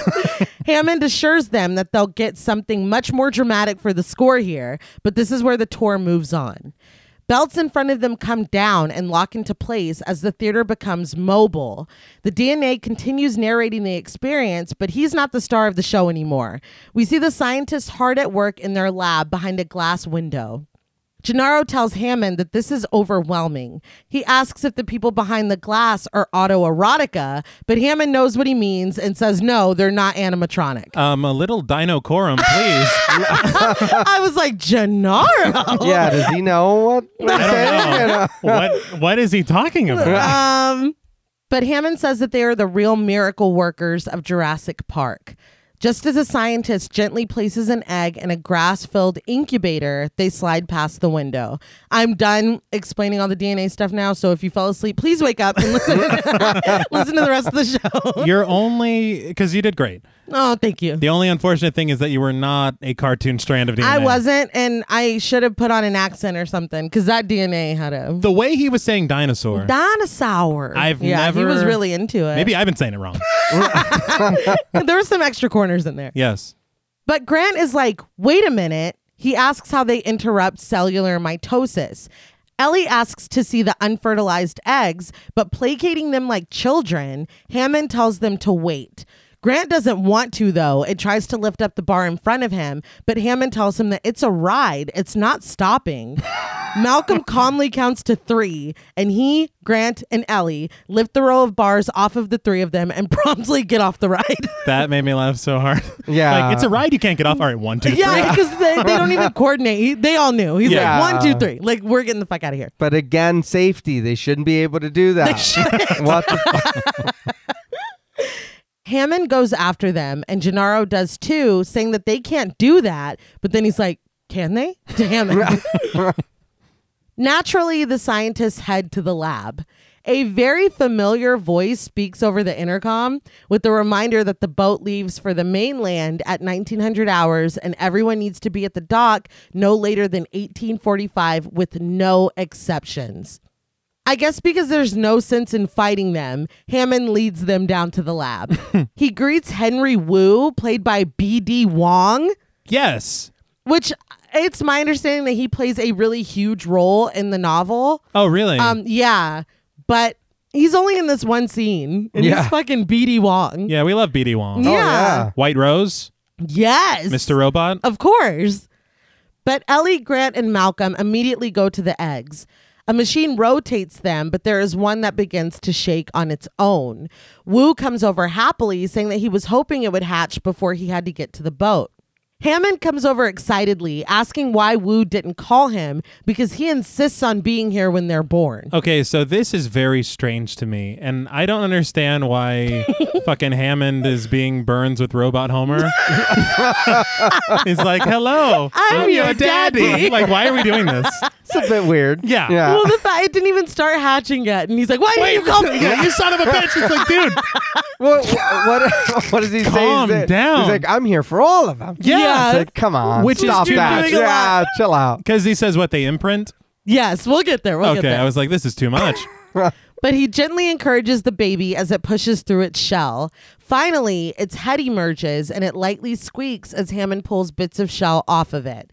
He tells Grant and Ellie, who are leaned in very close now, that they imprint on the first creature they come into contact with, and that will help it to trust him. But why do we need this dinosaur to trust me? Him. Yeah. like, why do we need it to trust him? Only him. Only him. Hammond is talking about himself, but Grant is pointing at his own chest for the baby's attention. Hammond boasts that he's been there for the birth of every single dinosaur on the island. Malcolm counters that Hammond surely wasn't there for the ones that were born in the wild, but Wu corrects him. They actually can't breed in the wild. A security precaution is population control, so Jurassic Park does not permit unauthorized breeding. Ellie and Grant are still taken with the baby, but Malcolm asks how he's sure that they can't breed. The answer Wu gives him is simple all the dinosaurs in Jurassic Park are female. As Hammond continues helping the baby out of the shell, they discuss its temperature. When Wu reports it to be 91 degrees, Ellie is amazed that it can hold that temperature. Malcolm walks around to the side of the table where Wu stands by Ellie and Grant. When Grant picks up the empty eggshell, the machine that was rotating them snatches it away. Malcolm still isn't placated, though. He asks Wu how they can know that they're all female. Wu says it's not really that difficult because they control the chromosomes, and all vertebrate embryos are inherently female anyway. When the extra hormone is introduced, they become male, and they just deprive them of that hormone. Malcolm insists that what Wu is proposing simply isn't possible. He cites the theory of evolution, which taught us that life will not be contained. Life breaks free and breaks through barriers and territories, whether it be painful or dangerous. Malcolm is met with a group of blank stares, but Wu asks if he's implying that a group made entirely of female animals will be able to breed. Malcolm isn't saying that though. He's saying that life uh finds a way. I just love how aggressively Jeff Goldblum he is and everything. Oh yeah. he can't help himself. There, there come points that I'm like, this wasn't even scripted, was it? Yeah. Brundle, uh, Seth. um, and I had mentioned earlier that Spielberg saw himself in Hammond. Uh huh. Crichton says he sees himself in Malcolm. Well, because he's the coolest. And it is it, it is interesting because they have Hammond dressed in all white, like a Yeah. little old angel, and then Malcolm is like edgy and cool and all Yeah. black, you know. well, my thing is with Wu as a geneticist, shouldn't he like know of this stuff? He's about like, no, evolution? no, no. yeah. You know, he's like, that's not true. Again, it's hubris. I think that they think that they're so in control of everything that, yeah, that may be true, but not here. Like here, we've got it under control. He should know better. Yeah. He- They should all know. Yeah. Well, Jurassic Park has its own rules, so it's like, no, it doesn't. That doesn't. Nature doesn't apply here. they spared no expense. Apparently. Yeah, so I've clearly. heard. But Grant cradles the squealing baby and asks Wu its species. Wu identifies it as a velociraptor, and Grant seems astounded that they've bred them. He's like, Do you know what a velociraptor Here's my claw or whatever. is? no, that's just for the kids. Oh, okay. But at the fence outside, a dinosaur screams. The whole crew is outside, but Hammond trails behind them, telling Grant that he's prepared for them to have a lunch before they go out to the park. Grant just wants to know what's going on at the fence, and we see a cow being raised above their heads. Hammond says that they're being fed and then advertises Chef Alejandro's Chilean sea bass. It's like, dude, we're like, This is a big deal. we want to see Yeah. this. Yeah, I will say in the subtitles it said mooing in fear, Oh, which is horrible. Poor cow. Obviously, they want to see what's going on, and they watch as the cow is lowered into an enclosure. We don't see the creatures, but all of the greenery shakes as the cow is devoured. It's decoured. Oh, come on now. Okay, sorry. Uh, moving on.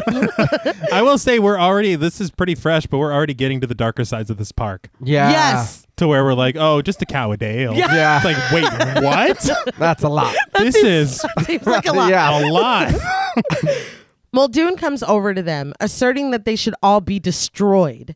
Hammond introduces Muldoon as his game warden from Kenya. He calls him an alarmist, but says that he knows more about raptors than anyone else.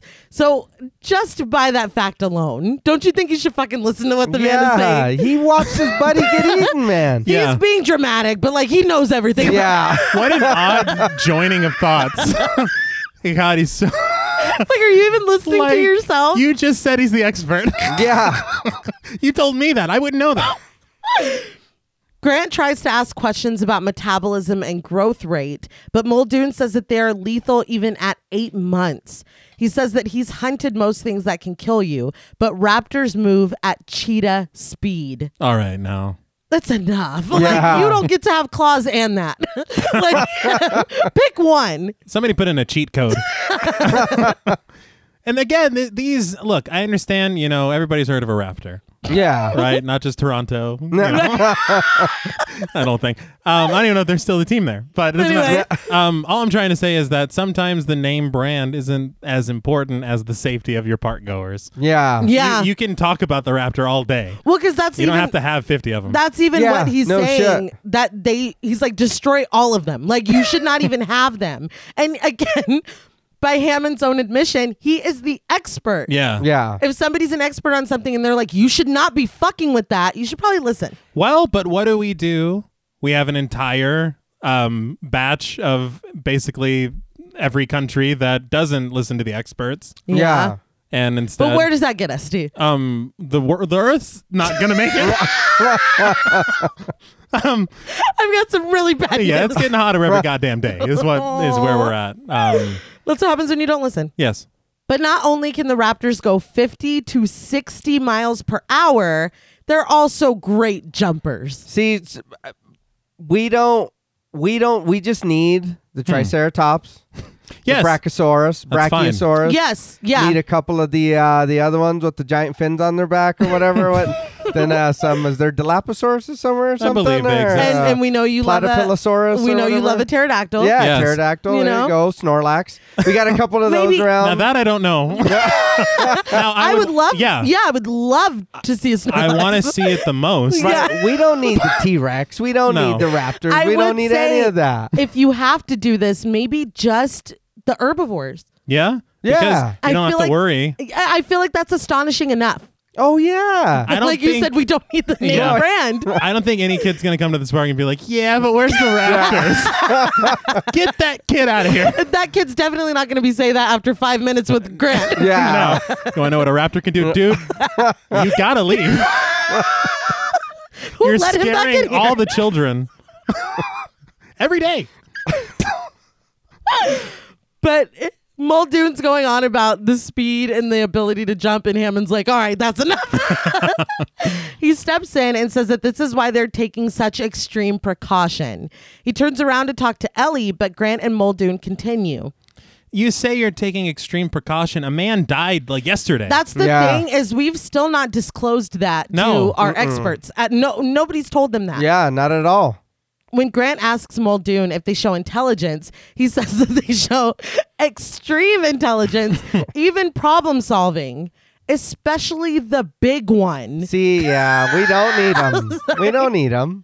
this was a terrible. oh, Yeah, Everything that every next thing that you say is worse than the last thing you said. we're gonna die, aren't we? Oh yeah, it's gonna be a rough day here at Jurassic Park.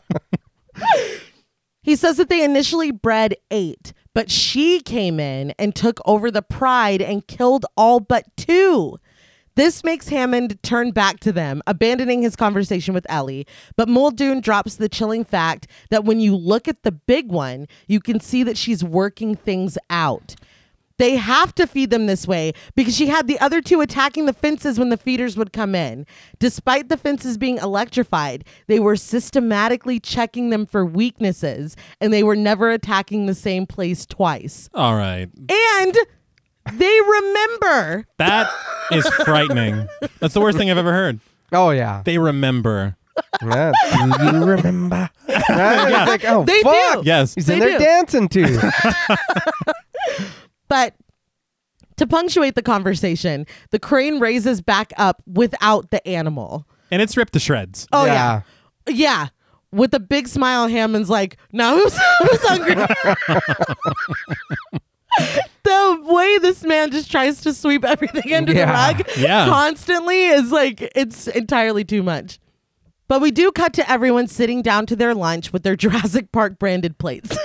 when I saw that logo on the plate, I was like, they're ready. like, Oh yeah. The- All they need is the green light. yeah. Yeah.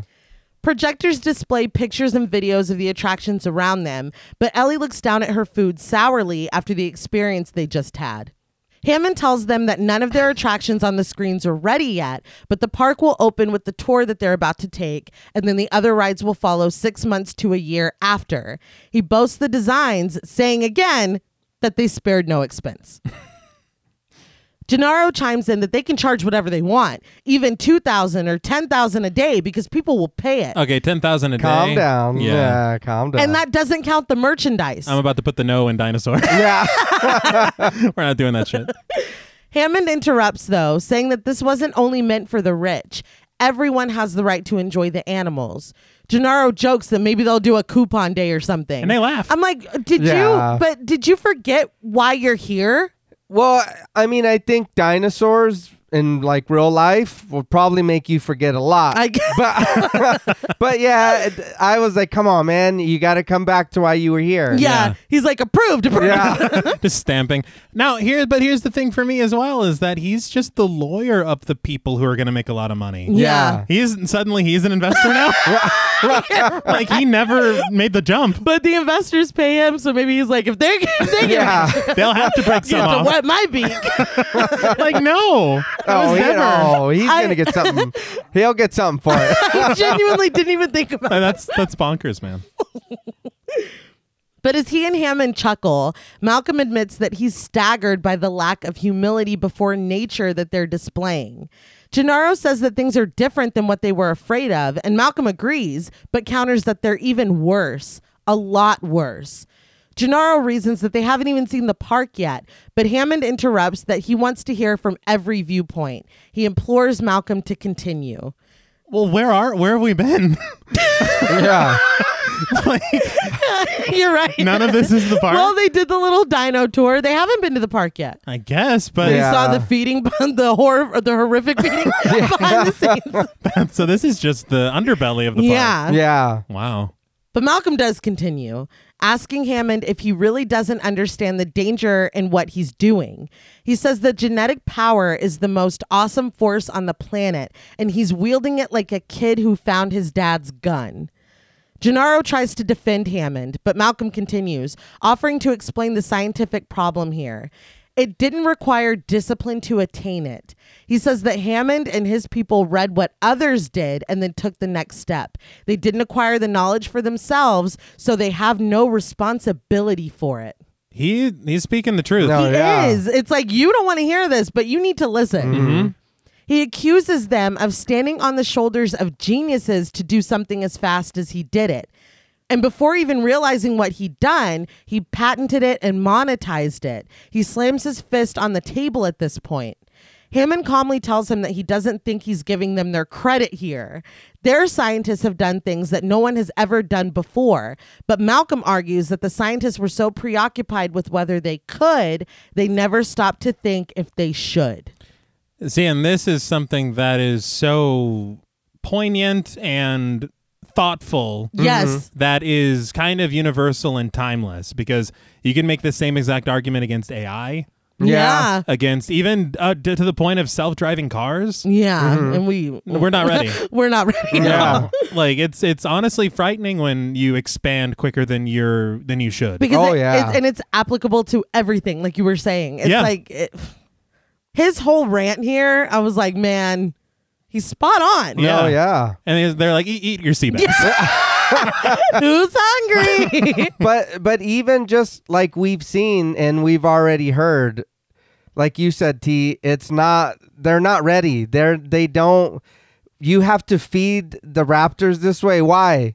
Because they Yeah. want to eat you. yes Say, come on, what that alone. Yeah. because We they're don't- smart enough to be trying to break Yeah. out It, it was kind. it's kind of the same thing that I learned in, jour- in journalism school, where a lot of times a lot of people strive to be the first instead of being the most correct. yeah, And you really, with things that this gravity, the implication of all of this, Mm-hmm. Yeah. really should be the most correct. yeah Instead, yeah do you really want to be the park that Yeah.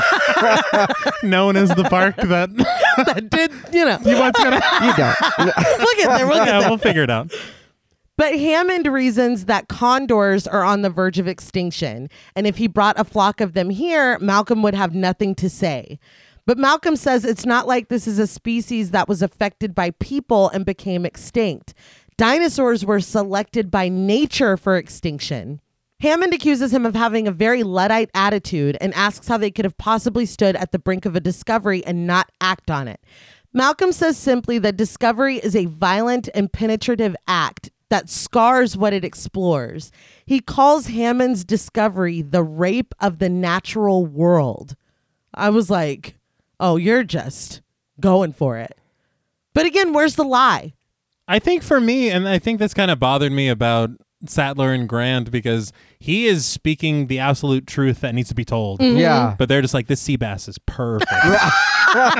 like, you well, need to Ellie, say. Ellie Yeah. gives it to him in a second. Well, and- Yeah. but I'm waiting for it. it's like somebody amen this man, Yeah. please. Yeah. you, you're just happy because you got your dig financed. Yeah, you Well, accepted a bribe. he did.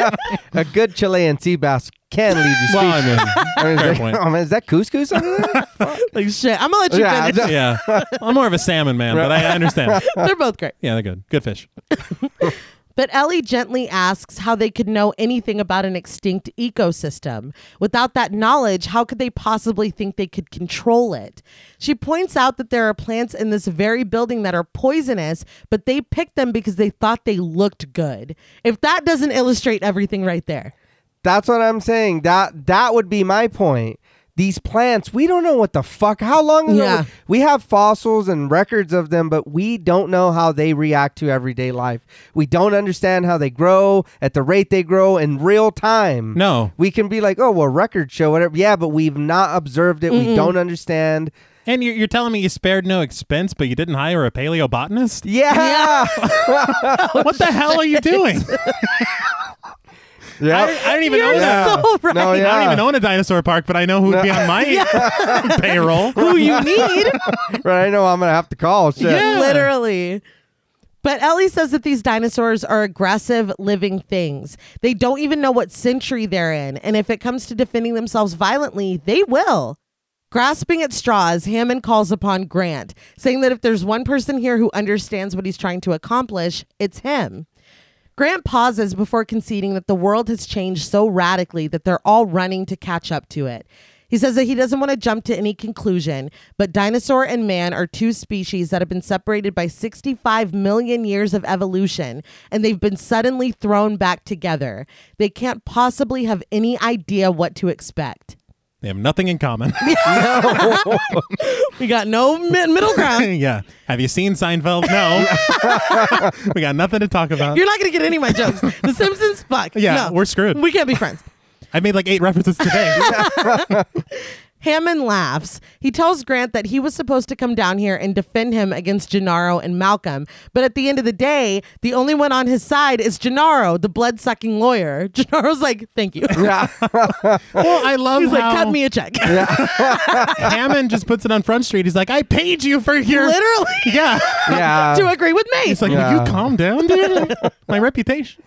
I get he's upset, but listen to reason, man. Like they've all three have said something really good. Like really, this is this is not something that we should be fucking around with. So once again, we've got Muldoon, an expert Mm-hmm. yeah. on wildlife. yes. Then we have these three experts, and we're going to just discount all four. That's Yeah. that's the thing. You didn't want them to come and give their expertise. Mm-hmm. You wanted them to come and say, "Great job, Hammond. Mm-hmm. Open it up." To be in the brochure. You didn't, yeah, Yeah. a Their little floating head. smiling faces. You you didn't care what they really thought or had to say. You just thought they would be so odd and wowed because you've spared no expense and the Chilean sea bass look delicious. um, that they were just gonna say yes. yeah, but I don't Yeah. think they like crumbled Fritos on top of it or something. It was. I'm sure that's what it was. it's like he spared some expense. Like, I can get this shit at a gas station. That's so- where you ran out of money. Yeah, he's like, we the topping. Do you know how much it costs to feed them a cow a day? But the server comes over and whispers something into Hammond's ear, and he gets to his feet, proclaiming that they're here. As they walk back downstairs to the lobby with the giant dinosaur skeleton, Hammond tells them that they will be visiting with their target audience. Suddenly, his grandchildren, Lex and Tim, played by Ariana Richards and Joseph Mazzello, come running toward them, calling out to Hammond. I have to be honest. Um, in my very vague memories of this film, Mm-hmm. and maybe possibly because of Hammond and how he reacts for the rest of the film, I thought these children were Sattler and Grant's kids. I swear to God. really? Yes. the way he reacts. I mean, Because later on, he's like, the park, the park. And I'm like, dude. Flesh and blood. we all we all we all got priorities. Okay. I Yeah. guess, I guess so. I did read that they early on had Christina Ricci in mind for Really? Lex. Yeah. All right. I mean, I love her. Give her every role ever. But Agreed. Mm-hmm. Ariana Richards, I think, did a great job. Yeah. It is interesting because I read that in the book, um, Tim is the older sibling and Lex is the younger sibling. Hmm. And something that Lex is very good at later on in the film. Tim, Tim really had every character arc. He knew all the stuff about dinosaurs, and the thing that Lex does later that we'll talk about was his too. Oh. And Lex was just like an eight year old girl who loved sports. so what they did is they reverse Mike Hanlon Yes. and actually gave these kids something to do. Yes. Instead of All taking right. away what they're known for. yeah. Yes. Okay, very cool. What was interesting too is a big reason that Spielberg wanted to change the ages of the kids was because uh, Joseph Mazzello, the the kid that plays Tim, Mm-hmm. he wanted, or I guess he had auditioned for Hook, Oh. and they told him he was too young. And so Spielberg was like, "I'll come, like I'll come back for you," Yeah. you know. um, and he did. He they, this role was for Very him. nice. So you know, you love to see it, Yeah. and he's good in this too. Yeah, and that's that's one thing because like JP was talking about earlier, they really listened to the child actors, even implementing some of the ideas that they had on set. And I so love that. Mm-hmm. you get better performances Yeah. when you actually care about, you know, your performers. people. Yeah. But the kids hug him so hard that he falls backwards onto the stairs. Ellie smiles down at them, but no one else looks happy or amused by this at all. Well, the danger. There's kids here now. Yeah. Yeah. Yeah. what the fuck? Didn't a raptor just eat a man yesterday? Or like, were you But gonna- again, our target audience is only there. Yeah. only Gennaro and Hammond know that. I guess. Only the man who brought his grandchildren here knows that. But outside, Hammond leads everyone, including his grandkids, to Jurassic Park cars. They are electric and don't have drivers. They just move along a track throughout the park. And this is the first time that I personally noticed that Gennaro was wearing a tie, a button down, and shorts. Um, yeah, I it was a choice. Yeah. Well. I noticed this later, and I thought that something else was happening. Uh, me too. I paused it and I told John Paul, "You're fucking kidding me, right?" And then in another angle, I was like, oh, "Okay, I was like, well, I'm here. but we'll talk. look into it. Look into it." anyway, Hammond brags again that they spared no expense on the cars. Lex gets inside one and is amazed by the interactive CD-ROM. You press the screen and it tells you about the subject. Hammond tells Ellie to come with him and instructs Grant to go get in the second car. Malcolm strides past Grant, insisting that he's going to go ride with Ellie too. So that made me laugh because it's setting up that thing. Yeah. But also, I realized that in this moment, I have not heard the phrase CD-ROM Yeah. Yeah. in a very long time, but it made me smile because that was all the rage. Oh, Oh, yeah. yeah. And they were amazed, and so were we. Oh, yeah. you Oh know, yeah. Child, children of the 90s. Yep. But Grant just looks Malcolm up and down. Hammond heads back inside, and Grant tries to walk away, but Tim is standing right in front of him, smiling up at him. He tells Grant that he read his book, and Grant is basically like, That's nice, kid, and starts to walk away. Grant gets in the backseat of the car where Ellie sits in the passenger seat, but Tim follows him, asking if he really thinks that all the dinosaurs turned into birds. Grant says that a few species may have evolved that way. He literally turns away from the child as he sits next to him in the back. Tim smiles, saying that they sure don't look like birds to him, and Grant literally slides across the seat and gets out of the other side of the car. Well, dude, look, here are your alternatives. You either have him just being very mean and exiting the vehicle, or you have him like fucking getting out that raptor talent again, Nobody wants him to do that. showing this kid what it's like. and nobody wants that. You want to talk about birds? yeah. oh my god, was that was that a bird? Yeah, no, that was Tim. Oh, okay. At least he read his book. It's Grant, yeah. it's Grant making the birds. I just feel like I mean I don't know. This kid's clearly meeting his hero. Yeah. and you're being a dick. Yeah. He is. But Tim follows him again, talking about a meteor that left a crater in Mexico. But Grant interrupts him. He asks which car he planned on riding in, and Tim innocently tells him, whichever one you are. I was like, man, just fucking let the kid talk. He wants to talk to He you. does. He continues to prattle on about things that he's read and what his teachers have told him about meteors. Grant leads him to the car in front of them and opens the door for him. Tim gets inside, still talking to Grant, but Grant shuts the door in his face. He tries to walk off, but comes face to face with Lex. She shyly tells him that Ellie said that she should ride with him because it would be good for him. Come on, you know this fool said he didn't want nothing to do with kids earlier. Well, she wants kids. She's He- like, fall in yeah, love with but- these kids, and then, you know, you'll be in love with the idea. I just think like even if even if you don't like kids, it's just a matter of human decency. It is. I don't know why he's so angry. You don't Yeah. have to be a dick. Shutting the door in the kid's face. Kids Yeah, aren't for I- everyone. That's for damn sure. Yeah. But you can just sit there. Be can just sit nice. there. yeah. But from the second car, Ellie smiles at him. Grant nods back at her, annoyed, and the PA system says that the boat is now loading and reminds everyone to be on the dock for the 1900 hours departure. Back inside the facility, Muldoon is checking computers and warning Hammond about an impending tropical storm, who only laments not building Jurassic Park in Orlando. Muldoon says that the storm may miss them like the last one did, but he needs to keep an eye on it. At the next computer sits Ray Arnold, played by Samuel L. Motherfucking Jackson. Yes. That was the familiar voice. Yes. Yeah. Man, I again are talking about this cast. Yes. It's it's amazing. 10 out of 10.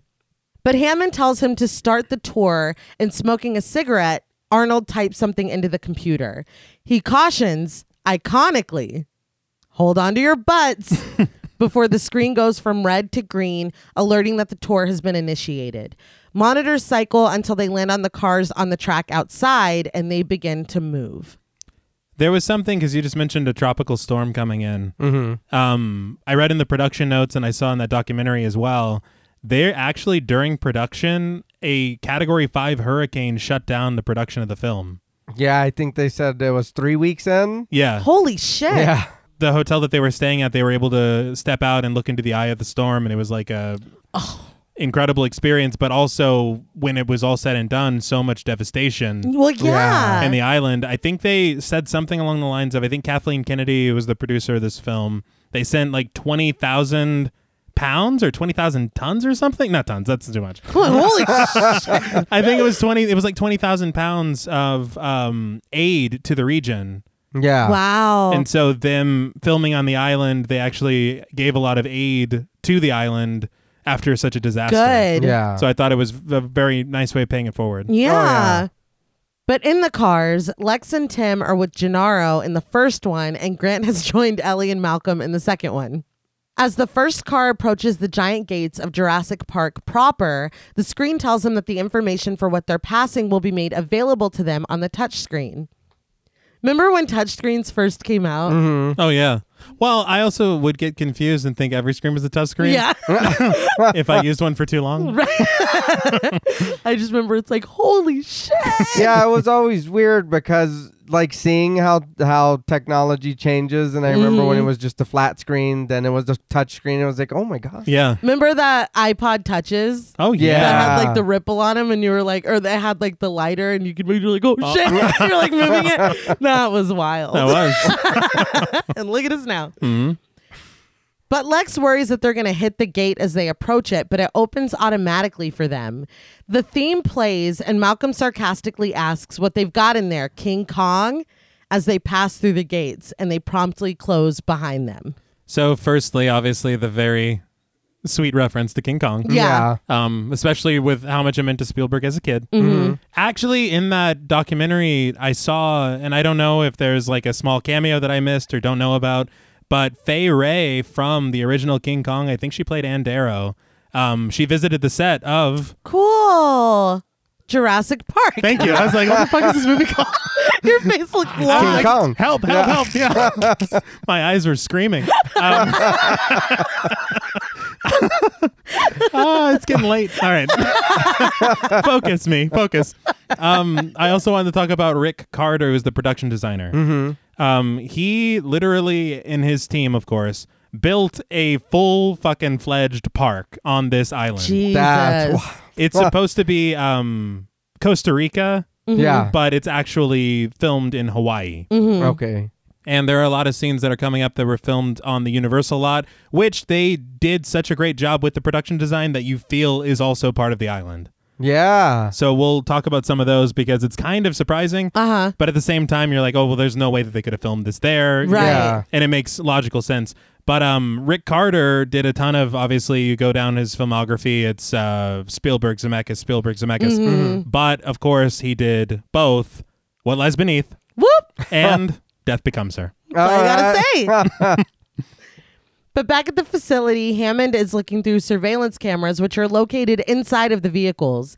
He speaks into the microphone, saying that the voice they're hearing on the touchscreen is Richard Kiley. With a chuckle, he boasts again that they spared no expense. So I did read that in the novel, they said that Richard Kiley did the voice of the park. Really? Oh, all right. Yeah, and It so is him. Yeah. That's hilarious. when they made the film Spielberg, they got it to be accurate. That's very, Very nice. cool. But back on the tour, the vehicles pass the first set of dinosaurs, the Dilophosaurus. Everyone is suddenly glued to the windows, peering through the electrified gates to get a glimpse. Richard Kiley continues to narrate that it's been discovered that not only were the Dilophosaurus one of the first carnivores, they were actually poisonous. Okay, so this is where again, why did we choose this dinosaur? Yeah. and honestly, when you think about it, if we're mucking about with the gene sequencing, can we take this bit out? You know? or at yeah. least you know make it Yeah. not poisonous. If y'all are Right. fucking, y'all are already doing a lot. yeah, Yeah. dude, have it spit Coca Cola. like you can do and anything then you want. charge for the Dilophosaurus Coca-Cola. We're gonna be I- I- millionaires. yeah, I- Pretty much. I- you know how many people are gonna want that thing to spit in their mouth? Oh well, it's Oh. Coke. It's gross. All Oh, right, let's I don't- get the- Oh, we don't want it from the top. Yeah, let's get that straight. But no, have him do it like behind a curtain or something. I don't want to see Like it. slurm. yeah, I just want to. It's cool to drink the dinosaur Coke, but don't show me. I don't want to see how it's made. but he goes on to say that they would spit poison onto their prey, blinding and eventually paralyzing them so that they could eat them easier. Richard Kiley describes them as a beautiful but deadly contribution to the park. How? They're n- it's they're not spitting. coke. Yeah, that was that was yeah, me. that- that- I did that. I made that up. In the dangerous. film, it's it's it's viscous poison. Yeah. it's like a sludge, really. yeah. But off in the distance of the trees, something growls, but it's unseen. As the track continues to pull them away from the Dilophosaurus exhibit, Ellie looks sad that they didn't get to see one, while Grant offers up a Gordon Ramsay. Damn. Yeah. Back in the control room, Arnold is concerned with the lights on one of the vehicles not working properly, relying on a battery instead. He sarcastically tells Hammond to add that as item 151 on today's glitch list. Two days! Yeah. I know it's literally probably not 151, but it's got to be a lot for him to say that. Yeah. Well, I mean, I'm sorry, but uh, yeah, you know, light's a real problem. Yeah. But you know what else is a problem? Goddamn Velociraptor e- e- eating a man. That's that's. I hope that's number one. Probably like a Yeah. bigger problem. yeah, more than a light. But he's annoyed that the computers aren't even on their feet yet, and they've already got all the problems of a major theme park and a major zoo. Hammond strolls over to a much messier workstation. He addresses the man there, accusing him of having butterfingers when everyone's lives are in his hands. When the man turns around, laughing his ass off, it's Nedry. I gotta be honest, I was so caught up with the wonder of dinosaurs. Yeah. I forgot about this deal that was made. Completely. Well, it does a good job of making it a oh shit when you see him again. Yeah. He says that he's unappreciated. He's made it to where three people can run this entire park here from this room for about three days. He tells them that that kind of automation isn't easy and it isn't cheap. He asked if Hammond knows anyone else who could network the eight machines that he's done, as well as debug 2 million lines of code for what he's getting paid. Hammond tells Nedry that he's sorry for his financial problems, but that's what they are his problems. It's tough. it is. So he's like, I'm sick of talking with you about money. And that's, again, it explains everything. Yeah. Yeah. But it, I think it's just the fact that he was so open with his money woes that it's like, oh no, it's well known. but don't you feel like if, if if he's talking this much shit and then he's also like, it's kind of obvious that you've double crossed me. Well, yeah. Yeah. you probably, you probably What do shouldn't you- keep this guy around. No, What are you doing too to be to need money like that? That's a good You question. just went and fucking and I, I get it, it's not a good job, you know, you're doing shit you shouldn't. But for you to double cross these people, Uh-huh. I'm sure they have money. They probably gave you a pretty good paycheck. I would imagine if your boss has created a park Yeah. where dinosaurs And- roam the earth again, Yeah. you've got it. You have to be. Well, I told John Paul, I said, is this kind of a commentary that they spared no expense to do all the extra shit for the park, but they can't pay their workers? And John Paul was like, no, I think they're paying him. I think I think he's just greedy. Well, you got to think too. A lot of these dinosaurs are big. How long have they been here? Also true. That's How true. long yeah. have y'all been doing this? But you know, honestly, to your point, dude, when you think about billionaires that are No. fucking, you know, I mean, How do they get that way? yeah, Yeah. and how do they treat their employees? Yeah. look at fucking Elon Musk. Yeah. yeah. All right, Gross. Anyway, they start to bicker, but Hammond puts his foot down, refusing to be drawn into another fight about finances with Nedry. So this is just the thing that they do. again, Hammond says that he doesn't blame people for their mistakes, but he does expect them to pay for them. Nedry ruefully and sarcastically tells him, Thanks, Dad. But before it can go further, Arnold interrupts. He brings up the headlights, and Nedry says that he'll debug them when the tour gets back because they're going to lose part of the system while he does it. He starts rambling about it, but Muldoon tells everyone to be quiet. We press in on him as he reports that they're approaching the T Rex exhibit. The vehicles come to a slow stop at a 10,000 volt electric fence. Everyone stares out of their windows at the trees behind it, and it's silent until Malcolm breaks it. He says that God created dinosaurs, God destroys dinosaurs, God creates man, man destroys God, man creates dinosaurs. Ellie finishes the story for him. Dinosaurs eat man, woman inherits the earth. But through the radio, Arnold tells them that they're going to try to tempt the T Rex. On cue, a goat is raised up on a platform in the enclosure. Lex asks what's going to happen to the goat and is upset when she realizes that it's going to be eaten, but Tim is thrilled. I'm like, is this how y'all are gonna do? Like on the real tour, like that's that's a lot, Yeah. and you're bringing kids. Like, this is dude, I for told you it was kids. dark. Yeah. This is this is this is wild. That's what I was gonna say. I was thinking the same thing. So this is how you're gonna get the dinosaurs to come out in front of my kids? It's by Dude. eating this fucking goat? live goat. Yeah, right in there. front of my children. You can't have him do tricks or something. like it's just he's gotta eat the goat. I feel like this is a little excessive. And they eat scary, man. Yeah. We've seen it and we'll see it again. And I heard the noises. yes. Gennaro asks her if she's ever had lamb chops, but she informs him that she's a vegetarian. The goat sits behind the fence, bleating and chained, but Grant says that the T Rex doesn't just want to be fed like that, it wants to hunt. 65 million years of gut instinct can't be repressed. Finally, the goat lays down and starts to get comfortable, and everyone in the vehicles backs up from the windows, a lot less eager. In the control room, Hammond watches as Malcolm leans into the camera and asks if he eventually plans to have any dinosaurs on the dinosaur tour. Well, we struck out twice now. Yeah. So In the first two. yeah. Like we've seen nothing. Boring. but a go but a goat. the the goat was cool. goat Yeah. was cool. And he lived. He did. The goat who lived. But Malcolm knocks on the camera and breathes on it, asking, Hello? Hammond reflects that he really hates Malcolm. Back on the tour, the cars start to slide along the track again. Malcolm muses that the T Rex isn't going to obey any set park schedule. This is the essence of chaos. Ellie still doesn't understand, so Malcolm explains. It deals with the unpredictability in complex systems, essentially the butterfly effect. A butterfly can flap its wings in Peking, causing rain instead of sunshine in Central Park. Ellie laughs and admits that this has gone over her head. Malcolm casually laughs along with her, playing with her hair. That- yeah, he did. That's a lot, dude. I was dying. And he asked if he went too fast. But he asks her to hand him a glass of water so he can conduct an experiment, despite the fact that the car is moving instead of staying still. Grant stares out of his window and sees something like a car far off in the distance in the grass.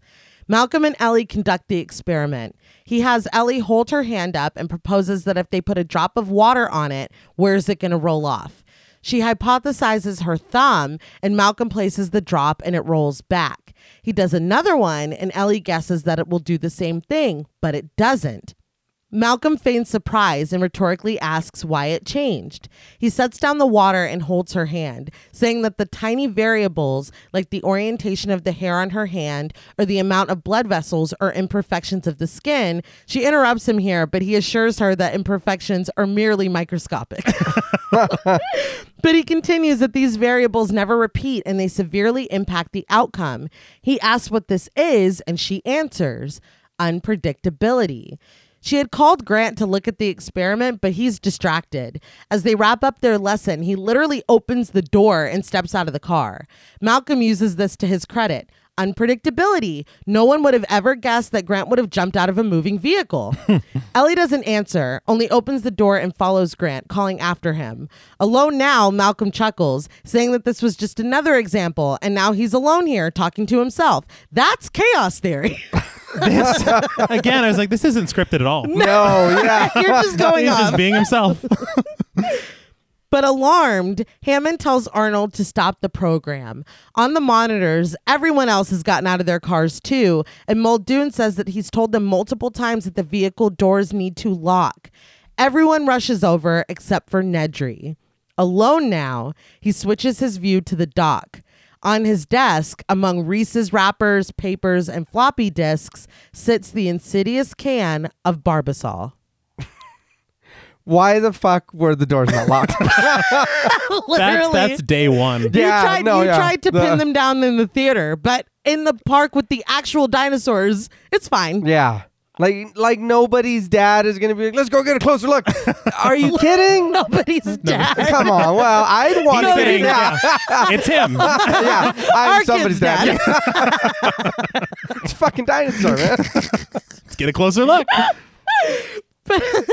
Outside, everyone follows Grant, but especially Tim, who is telling him about that book from Backer that says that dinosaurs died of disease, not that they turned into birds.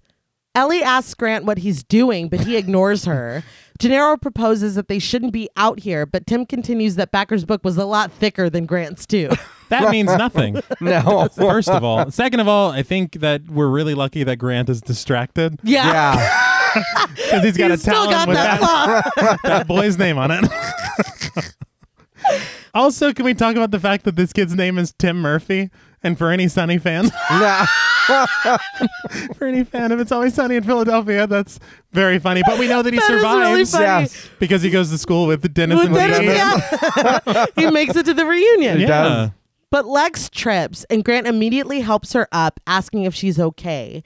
When he helps her up, she holds onto his hand.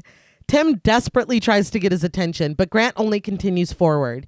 He tells everyone to stay here and goes forward on his own, but Tim follows him despite Ellie and Lex trying to keep him back. We follow behind Tim's legs as he approaches a triceratops, lying on the ground in a clearing, obviously ill and dazed. Grant asks the attendant Harding, played by Gerald R. Mullen, if he can touch it. Harding assures him that it's okay and not to be scared. Muldoon tranquilized her for him because she's sick. Everyone approaches in complete awe as the dinosaur groans and moans weakly. So this one was also interesting in that same article uh, Gary Ridstrom had with Vulture.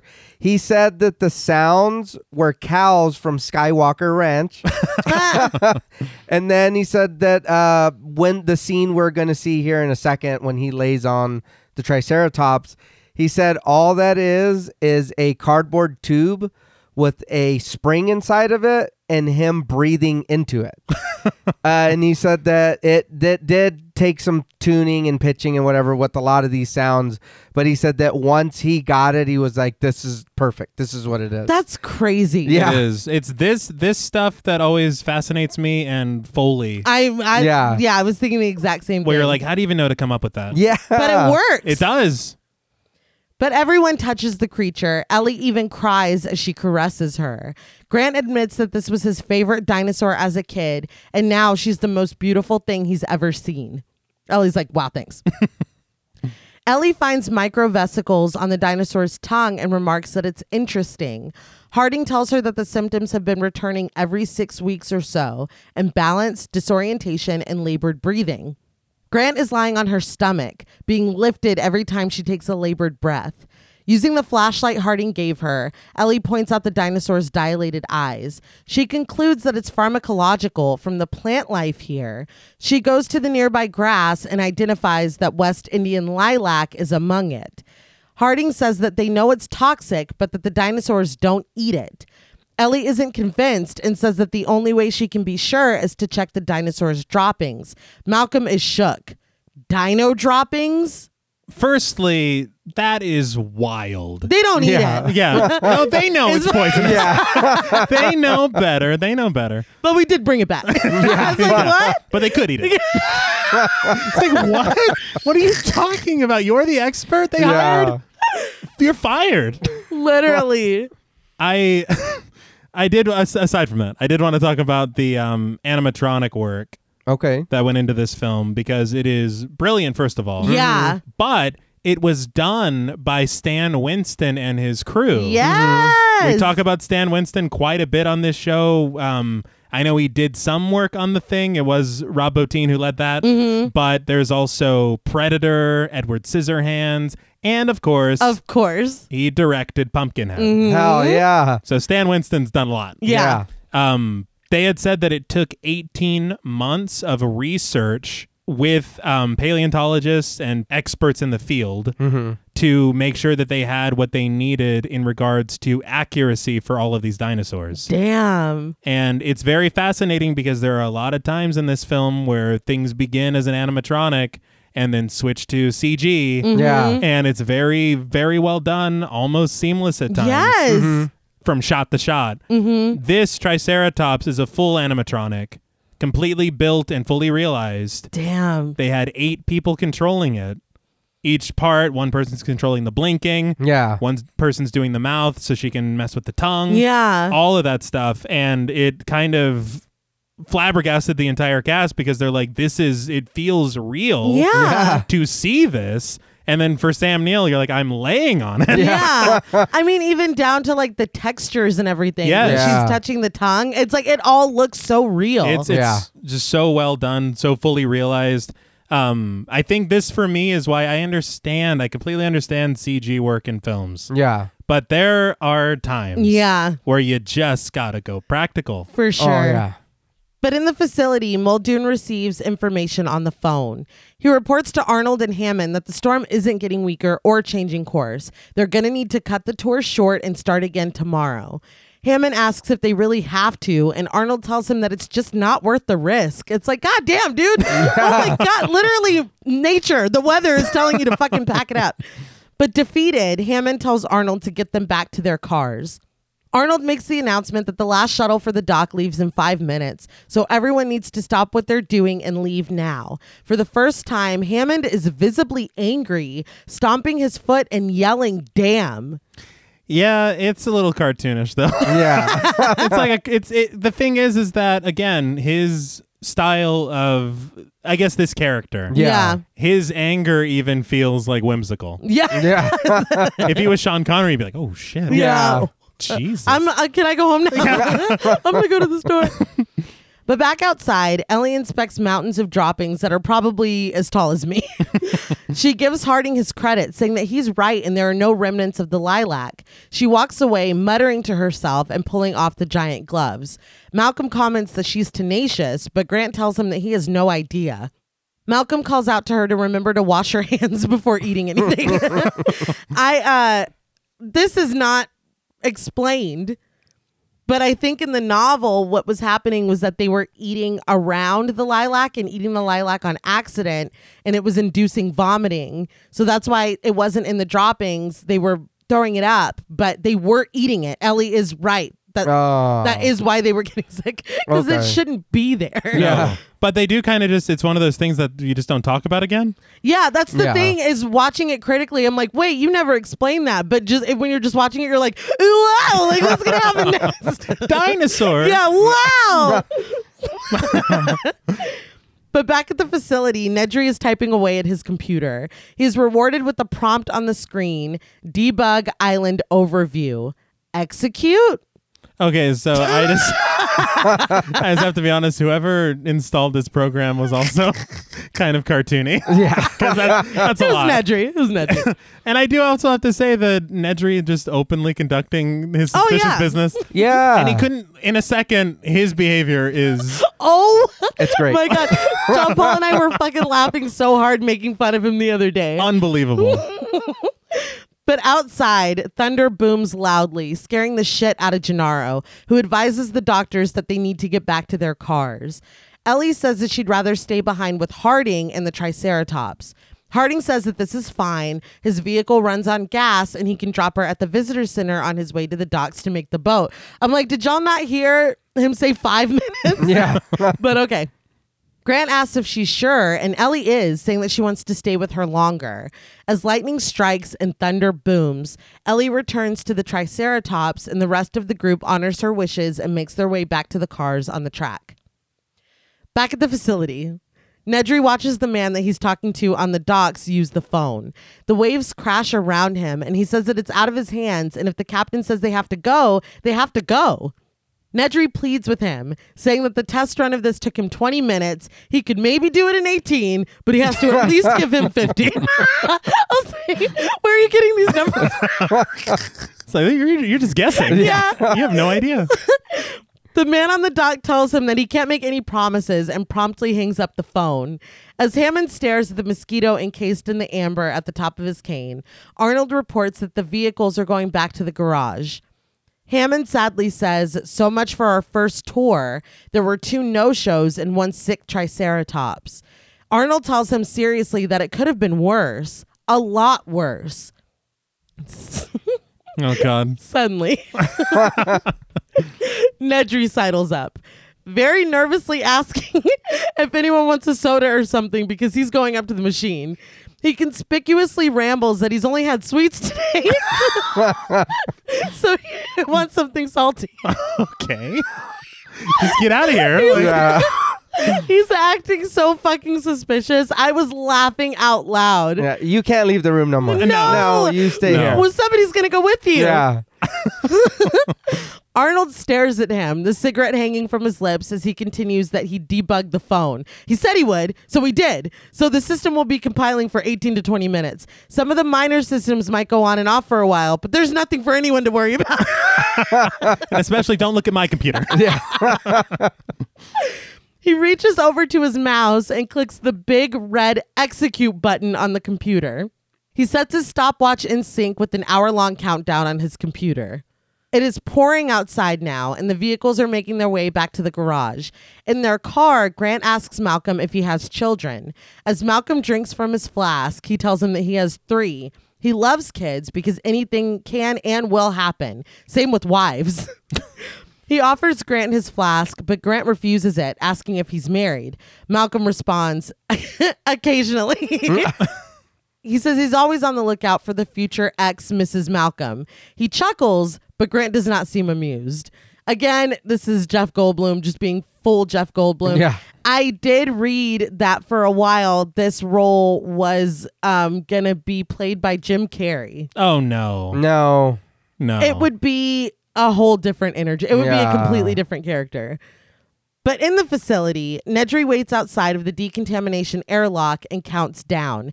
As soon as he gets to one, the doors open. Arnold starts to light another cigarette, but pauses when his computer starts alerting him to the door security shutting down. He remarks that it's odd, but Hammond reminds him that Nedry said that some aspects would shut down. He's like, Remember when he was all sweaty and talking? he did say that might happen. Nedry finds his way to the restricted embryo storage room. He releases glowing containers with bits of every type of dinosaur's embryos. He plucks the tiny vials from the containers and loads them into the faux barbasol can. I just have to commend the production design again and the art direction. This place looks amazing. It really does. Yeah. But he leaves the room and closes the can tight. Back in the vehicle, the screen goes dark, but Malcolm drops a bigger bomb in the back seat. He asks Grant if Ellie is available. When Grant asks him why, Malcolm apologizes. He starts, You two are, and Grant tells him yes. Suddenly, the vehicle stops. Back in the control room, Arnold's computer is lighting up and blinking red everywhere. He says that the security fences are going down all over the park. Hammond angrily tells someone to check the vending machines and find Nedry. you believed him? He's like, he said he wanted something salty, so go to the one with the chips.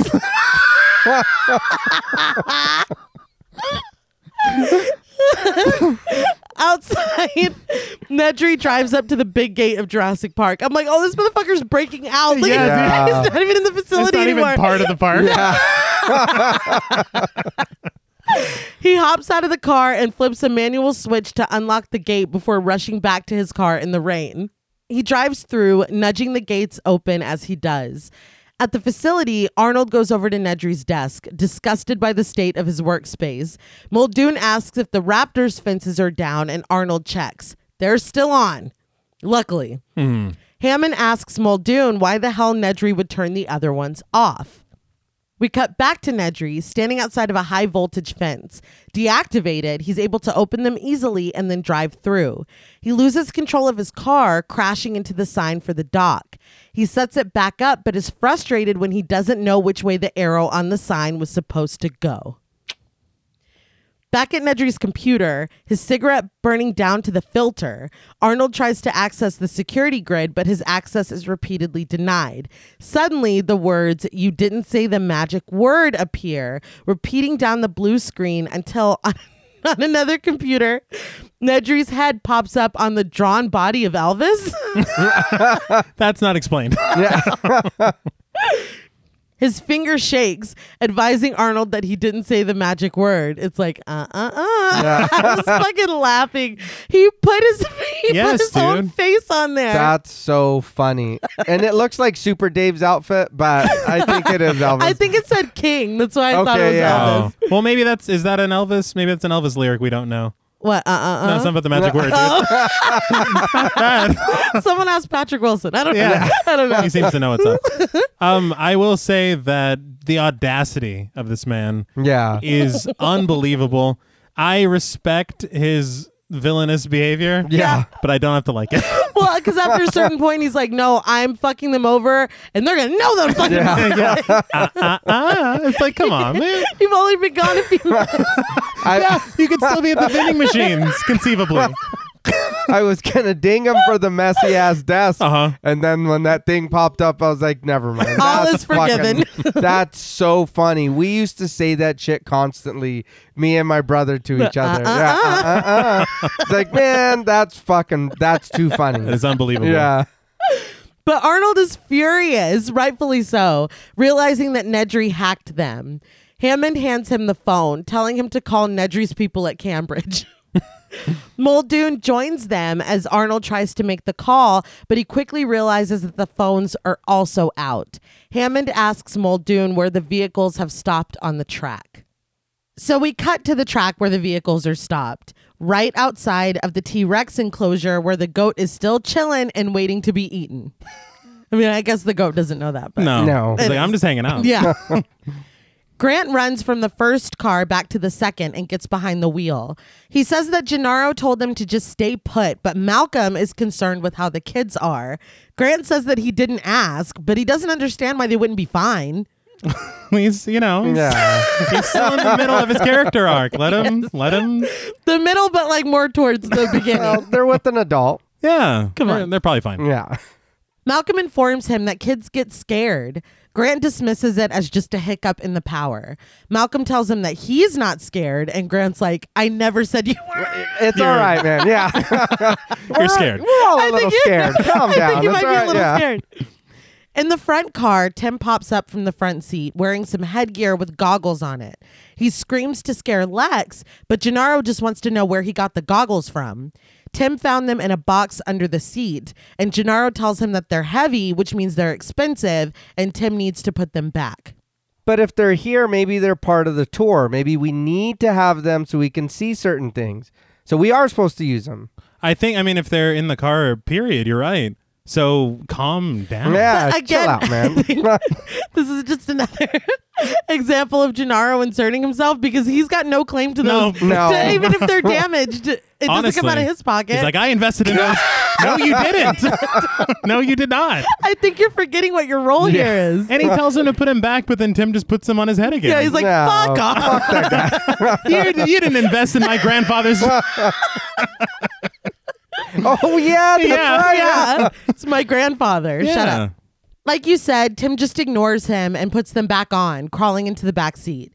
Lex chastises him for scaring her, but Tim ignores her again, twisting the goggles as he stares out of the back window, finding out that they have night vision. So, in all honesty, I mean, Jurassic Park, I, I thought was a daytime attraction. Mm-hmm. So, night vision goggles in every vehicle is a little weird. Yeah. Yeah. But again, that's what I'm saying. What are these for? I don't know. I mean, we, we haven't. I guess we haven't gotten there. yeah. Well, they haven't opened yet. They're still figuring yeah, it out, Yeah. they couldn't even finish this tour. Yeah. So, like, we're not there yet. and they haven't seen one No, dinosaur. I almost Oh said- yeah. not on the tour. For some reason, because it's night vision, I, s- I almost said they haven't seen one vampire, which they also haven't. You know, No, and they won't. no. And, uh, spoiler alert, there's not one vampire in this. I watched the wrong movie. yeah. Let me go ahead and recuse myself. Grant puts his water bottle up to the sky to collect rain in it before closing the door and taking a drink. He offers it to Malcolm, who takes it with a smile and a nod. I thought this was going to be like a reverse of him offering his flask and him saying no, but Malcolm's like, thank you. I don't know if you know this. There's dinosaurs around us. yeah. I need a drink. We need to be, oh, a drink drink. Yeah. Oh. well, we'll see what happens. I mean, we Right. don't know. Well, I mean, dude, I would be fucking terrified. Everything's shutting off. We're where now? A T Rex. Oh. Yeah. Is that goat still there? Like we were here. We know what's behind that fence. Yeah. And if the power's out, you know, I mean- Yeah. what else is out? Whatever. but in the first car, Gennaro snoozes and Lex boredly fans herself with her hat. But Tim suddenly grows concerned. He asks his sister if she heard that, but when he turns to the cups of water in the front of the car, they ripple, matching loud thuds outside of the car. I did watch an interview where they said that Spielberg got the idea for this visual because he was he was listening to Earth, Wind and Fire really loud in his car and the bass was shaking everything. So he was like, you know, huh. and they couldn't find a way to visually execute it with the water. So after trying all these different things, what they ended up doing was like affixing a guitar string underneath the dash in the car Okay. and plucking it at a certain Frequency. note frequency whatever Yeah, yeah. and it was it was doing that so somebody was underneath the car yeah. doing the guitar string in time to make it you know ripple yeah. Now I, I do have a question. How high was he when he came up with this? uh, Spielberg, Spielberg. I mean, probably quite. He's bumping Earth, Wind, and Fire. I just loved it. It's very funny to think of him on break from set and just going to his car and just listening to September really loud. and he's like, He's oh, like, "Oh my I God." got a No, great idea." guys, guys, guys, listen. But it, it- again, iconic. This Yeah. is such an icon. Everybody remembers the water. Oh, yeah. Everybody does. But Gennaro wakes up as the thudding gets even louder and looks out of the rearview mirror. He offers that maybe it's the power coming back on, but Tim puts on those night vision goggles and zooms into the enclosure.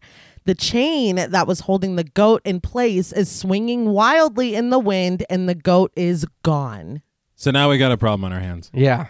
Yeah. I I will say just the entire everything of this entire section, the suspense, the water, the Mm. sound design, it's just very very well done. It's excellent. Cuz we kind of I mean, you know, we know what's coming, but we're not ready. No. We were just, uh uh uh. yeah. Lex stares out the window and asks, Where's the goat? Suddenly, one of the goat's bloody legs is flung onto the car. A giant clawed hand rests on the now unelectrified fence.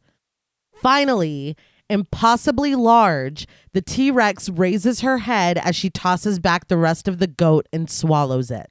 Wasted the leg, but Uh, Yeah. hmm I'm sure it'll go back and get it. she, Okay. was, she was making a statement. it was more about scaring these children than it was about being satiated. Gennaro panics. Crying and whimpering, he opens the door and runs out, abandoning the kids. he runs past the second car and into the bathroom.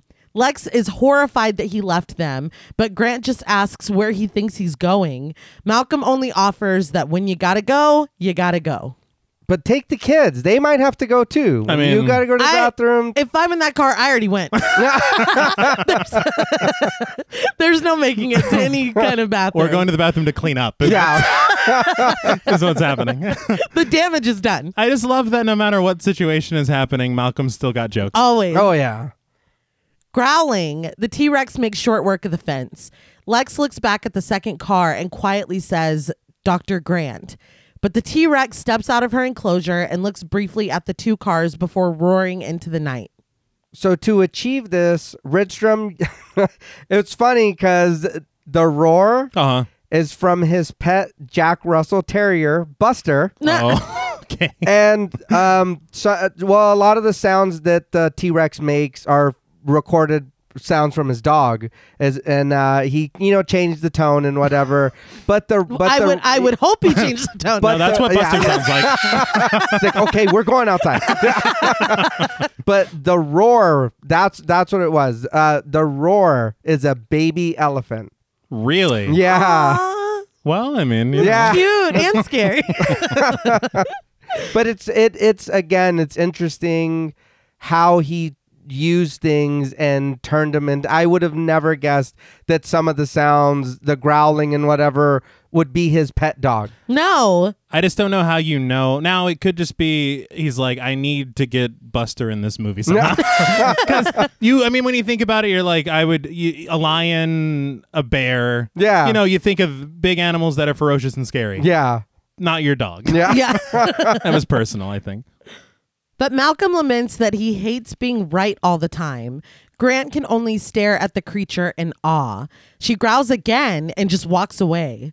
Grant quietly warns Malcolm to be perfectly still because the T Rex's vision is based on movement, and he did teach us that earlier. Not receiving this memo, Lex searches frantically in the back of the car. She finds a giant flashlight, and Grant and Malcolm see her turn it on and wave it around wildly out of the back window. See, okay, now Tim has dinosaur knowledge. Yeah. thank So- you Yeah. He should be like, hey, and she's like, Dr. Grant. Like, she, he should tell his sister, like, no, no, no, no. Doing Morse code. he's trying to help the plane land yeah. But all right, I guess that's what we're doing. i thought that too though after a while i was like but tim knows Yeah. he should have been like no no no no, no stop stop stop stop moving Maybe his fear, like all of oh his knowledge. oh yeah That's I'm- what that's what I would think because I I don't think that any, anybody would be expected to just be like, okay, guys, yeah it's gonna be Stay still. fine. Yeah. Which I mean, I guess Grant is doing, but you know, he's also an adult. Tim's Yeah, a and well, child. and also they're attacking that car, yeah yeah so we got a little uh, distance. But Grant quietly pleads with her to turn the light off, and in their car, Tim echoes this sentiment, so he he gets there. All right. right. Tim closes the door that Gennaro left open because, yes, he left the door open when he fled. Just as the T Rex approaches it, she inspects the car curiously, even peeking in through Lex's window before letting out an ear splitting roar. I really love the eyes Like Yes. even the Triceratops, like the I- it Mm-hmm. Yeah. just incredible. I don't know how they can put emotion behind the eyes of these animatronics. But Yeah. I mean, they did. It yeah. But that's what's impressive is how they did that. Mm-hmm. Because again, even still watching it, again we know they're not real. But looking at it, say, God damn, would that be what a fucking dinosaur? look how big that thing is. You know what I mean? They fucking rip my face off. Or run- Everything. yeah, I don't think it could just d- tune in on the face. I think it's it's all. No, it's you- everything. Oh, well, we you're don't know. in, you're in half. Yeah. But she nudges the vehicle and the kids scream inside. Tim goes to his sister and tells her to turn the flashlight off, but they struggle with it. In the midst of trying to turn it off, the T Rex plunges her face into the sunroof, causing it to fall down onto the kids. They hold it up, the only barrier between them and the T Rex's teeth. But when she gets bored of this game, she just flips the vehicle over. the kids, of course, scream inside. oh yeah. Finally, Grant seems to realize the severity of what's happening, and he and Malcolm stare as the T Rex begins to eat the bottom of the car. Grant rifles through the back of the vehicle and takes out a flare. The T Rex roars up into the sky, putting her weight on the car and causing it to sink deeper into the mud, of course, with the kids still inside. Grant runs over to them, holding out the flare in front of him. He yells to get her attention and is stunned when she roars and looks up at him. He gets her attention and tosses the flare, but Malcolm also has one. He runs away from the T Rex, waving the flare to draw her toward him, and yells back at Grant to just get the kids. Grant pleads with him to throw the flare and stay perfectly still, but Malcolm continues with the distraction, running and waving the flare around. I did read in an article that that was Jeff Goldblum's idea for Malcolm to try to save the kids by leading the T Rex away because in the script they had when Gennaro ran away, he also ran away, oh shit. which I don't think he would do. No, No. not the way he's been acting. Yeah. No. No. And Sam Neill in an interview, he said that he, because it's really, I mean, when you think about it, scripted, this is Dr. Grant's heroic scene. Yeah. Yeah. And then he turns around and sees, You son of a bitch. yeah. it's like, all right, I guess, I guess we both got it covered. In the bathroom, Gennaro sits on the toilet praying desperately. Now, the state of this man's shorts. Okay. We, I- we brought it up vaguely earlier. I, I thought he was shitting on the toilet. I'm just gonna say it. couldn't just be sitting there. No, with his pants off. Oh, yeah. And then so I was like, oh, Malcolm said when you got, I guess he really did have to go. It's like, excuse me, kids.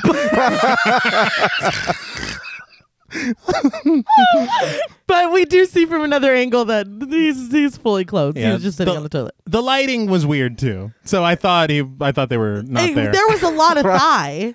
Like Well, they were pulled up. He's he's afraid. He's trying to get away. I always pull my short legs up. When I'm really scared. hey, if, if it helps me to r- move faster, I'm getting enough. the fuck out of the here. first thing you do. yeah. like these shorts are getting in the way. Uh, you just you hike them up and run as fast as you can. yeah. but I was like, okay, now that's too much. But don't worry, don't worry, guys. He's not. We might be the only people that. No, thought that. Maybe it wouldn't be the first time. But as the T Rex approaches, he slams the door to the stall in futility. But the dinosaur easily demolishes the entire building, flinging Malcolm to the side in the process. He is tossed aside and covered in debris. The only thing left standing is Gennaro, sitting in his stall, but she doesn't let that stand in her way. The T Rex plucks Gennaro up off of the toilet like nothing and swings him around in her mouth. Playing with her food is a little. Yeah. Yeah. I did see a, a video where they said that T Rexes uh, did that, or I guess it, I guess any animal that does that to its prey. Right. It's breaking all of their bones so that they're easier to. I, I know. I was like, holy kind of shit, like a death roll with the alligator. Yeah, yeah, yeah. That's What? horrifying. Yeah. Like the bones hurt. We need to They're like, we just want like for um texture. texture. Yeah. Yeah. we don't want we Well, don't you- want them whole. You Yeah. No. can't fight back if you can't use your arms and legs um, Well, I that's true too. or your hooves and Whatever, paws. whatever, whatever. you- yeah, Yeah, whatever you got. Back at the cars, Grant tries to pull the kids out. Tim's foot is stuck, but Grant manages to pull Lex out. As soon as he goes for Tim and Lex gets to her feet, she screams at the top of her lungs at the T Rex, presumably mauling Gennaro. Which, again, these children do not need a front row seat to, but here we are. Grant puts his hand over her mouth and tells her to just not move. They can't see you if you don't move. Grant's theory is quickly put to the test. They stand perfectly still as the dinosaur approaches them. She is so close that the air from her nose blows off Grant's hat, but she doesn't attack them. Instead, she hits the car and it spins, knocking Grant and Lex out of the way. They hide behind the car once it comes to a stop and follow it as it moves again when the T Rex nudges it to try to get to Tim underneath. Tim screams as Grant and Lex are forced to the drop off of the exhibit. With Lex on his back, Grant starts to climb using the broken fencing. The car steadily nudges further and further off of the edge until it collapses into the greenery below them. Above them, the T Rex roars in triumph. So I wanted to talk a little bit about the T Rex. Mm-hmm.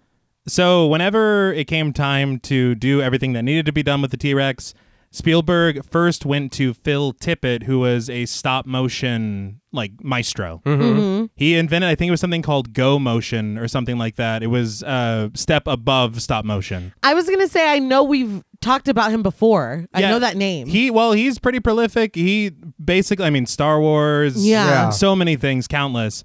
But um, he puts together some of these tests for the T Rex, and Spielberg is a big fan of it. But Spielberg then talks to Dennis Murin from Industrial Lights and Magic, Mm-hmm. and him and his team of like CGI artists, they put together a rendering of a T Rex, and Spielberg likes it more. And so what they do is they hire Tippett on as like a dinosaur consultant because when he sees the footage, he's thinking about his career in stop motion and he's like, I think I'm about to become extinct. Oh, And- oh, like Exactly. Yeah. Yeah. That's where that line came from in the film. Oh, I love that. But the thing was is that they have Stan Winston's team working with the animatronics, then they have Murin's team working with the CGI, and then they still have Tippett's team. They they have these models of stop motion, but what it is is they're kind of like um I guess models to be animated later by the CGI team. Oh, Oh, okay, okay. So he's helping with the motion as far as how these dinosaurs are supposed to move. And then when they're animated later, it's with the assistance of the stop motion that was created before. Oh, okay. Damn. Kind of So- like a mocap. Yeah, yeah, thank you. Okay, I yeah, was like, all right. what word am I looking for? All right. but yeah, he basically used stop motion to create motion capture for the T Rexes nice. and really all the dinosaurs in the film. So he still had a lot of a big hand in the film. Yeah. But um, the T Rex, the model that they built, Stan Winston's team was 20 feet tall, and they had it segmented. Like you see the shot where the T Rex's foot like steps in the mud. Yeah. That was a piece all on its own, just T Rex legs, and so they can zoom in and get the right shot where they need it. They don't have to put the whole T Rex there. Uh-huh. But then you see her eye through the window. Yeah. Yeah. That's all animatronic.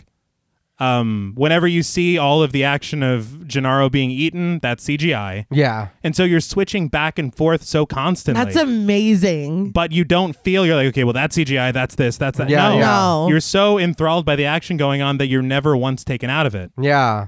And as well, as I had said, some of it was shot in Hawaii legitimately. Mm-hmm. This is one of the sequences that was shot on the Universal lot. Oh. Oh, okay. But the way that they do it, it I mean, of course, it's necessity with all the rain and everything, Mm-hmm. the giant action action sequence that they're doing. Yeah. But again, you're not taken out of it Right. it is very, very, very much still part of the same world. Yeah. Yeah. It's just very impressive. It really is. It is how they use those autoeroticas. Just one bit of dino corn. Yeah. That's, all, that's all I'm asking It's for. you're not gonna get one. Speaking of the rain too, I had read that Spielberg added that it was going to be raining later, Mm-hmm. which I guess makes sense if the they said that that tropical storm is coming or whatever, unless Yeah. that was also added, but the model was not made to be wet. And so it was absorbing all the all the water that they were making the rain and it kept fucking up. and so when it was like turned off, it was damaged and it would like kind of spring to life Oh, and sh- scare the shit out of everyone. but um and also one more thing about the the T Rex, and we can move on. Okay. Um, I, I saw in multiple interviews with the cast that they said that when they were filming the scene, Spielberg had uh, like a bullhorn and he was roaring and doing the breathing sounds Oh, for the wow. T-Rex. and I See? think it was Sam Neill that said that the hardest part about acting in these scenes was not laughing at Spielberg doing that. hey, he said he was directing it with childlike wonder. You know? Yeah. I'm the T Rex. yeah, I just thought that was adorable. that's great. But back at the facility, with Ellie Muldoon and Hammond standing behind him, Arnold is looking at the commands that Nedry had put into the computer and realizes that he was turning the security systems off because he didn't want anyone to see what he was doing. He's like, yeah, Yeah, good job. Yeah, he told you that. Yeah. very sweatily. Yeah. Yes. He points out the next thing he entered, white rabbit object. That's what did everything. And the only way to find out the keystrokes that Nedry entered is to go through the lines of code in the computer one by one. Ellie asks how many lines there are, and Arnold casually tells her about 2 million. Ellie turns on her heels and walks away. Hammond turns to Muldoon and asks if he would take a gas jeep and bring back his grandkids. Muldoon agrees and immediately sets off. Before he can leave the room, Ellie declares that she's going with him and follows him out of the room. Hammond is preoccupied, and Arnold has to call his name several times before delivering the upsetting news that he simply can't get Jurassic Park back online without Nedry. Behind him, Nedry's avatar continues wagging his finger and going, uh uh uh. Just- It's really insulting. I did just want to shout out how much of a badass Ellie is this whole movie. She's she's just so fucking cool. But outside, Nedry races in his vehicle, complaining that he should have been there already. He loses control and slides through the railing and gets stuck in the mud. Unable to drive any further, he gets out and has a look around. The road is beneath him with the sign pointing toward the east dock. He starts to pull the winch from the front of his vehicle, but slips in the rushing water. That is a winch, right? Yes. I looked it up. I educated myself. I did laugh out loud Mm. though, because there is a cartoonish slipping sound Yes. It- when he slides down onto the road below. So I, I said, I think I heard a whistle of some It Yeah. was like a banana peel kind. Uh, Yeah, sound. yeah. But his glasses fall off and he searches for them for a moment before deciding that he can just buy new glasses. Yeah. I laughed out loud because that's only for him. He goes, I can afford more glasses. yeah. It's like, come on, man. He abandons the search and instead runs to a nearby tree and starts to tie the rope around it. Something skitters in the grass behind him, but when he turns around, there's nothing there.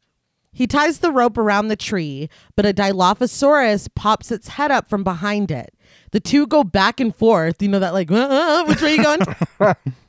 until Nedry comes face to face with another one. This is when he decides he's had enough. He follows the rope back toward the vehicle, moving quickly as the dinosaur squeals behind him. Finally, Nedry turns around and takes note at how small it is. The Dilophosaurus looks up at him inquisitively, and he admits that he's not so bad and he thought he was one of his big brothers.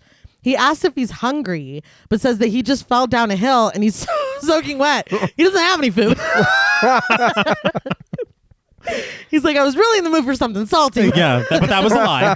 So, so I'm here. Nedry picks up a stick from the ground and tries to play fetch with the dinosaur, calling it stupid when it doesn't respond. He tosses the stick away from them, but the Dilophosaurus stays put. Nedry mutters, No wonder they're extinct, and vows to hit it with his car when he comes back down. What's wrong with that dude? I don't know. He's like c- creeping into cartoon villain yeah. territory. I- well, we got that banana peel. that was the turn. Yes, because he was. He's just like a, hurling abuse at his dinosaur, and you're Stupid. stupid. It's like what? he Why? did. You don't know how to play the game domesticated dogs can play? What a fucking idiot. Yeah, Like, and now I don't have any food for you. Yeah. It's like good lord. I'm gonna hit you with my car. Like, what the fuck, dude? But he stomps away and uses the rope to help him climb back up to the vehicle. We watch this from the Dilophosaurus's point of view in the grass, but the view changes as it approaches Nedry. He turns back in time for the dinosaur to fan out the two crusts on its head and scream at him. It's a lot less cute now. I will say that. It's kind of like when Predator opens the mouth and you're like, you have that too. Yeah. Um, Oh, yeah. oh my God. I've underestimated you. Yeah. You have that too. It was bad enough, dude. that was fucking metal, huh? Oh, yeah. Yeah. As Nedry stares, it shoots thick, dark venom at him. It continues to scream, but Nedry crawls back up to the car. He turns around to look at the dinosaur just in time for it to spit more venom into his eyes. I'm just thinking again about the geneticists that are like, no, leave that. You Oh, Literally, yeah. Like, what purpose?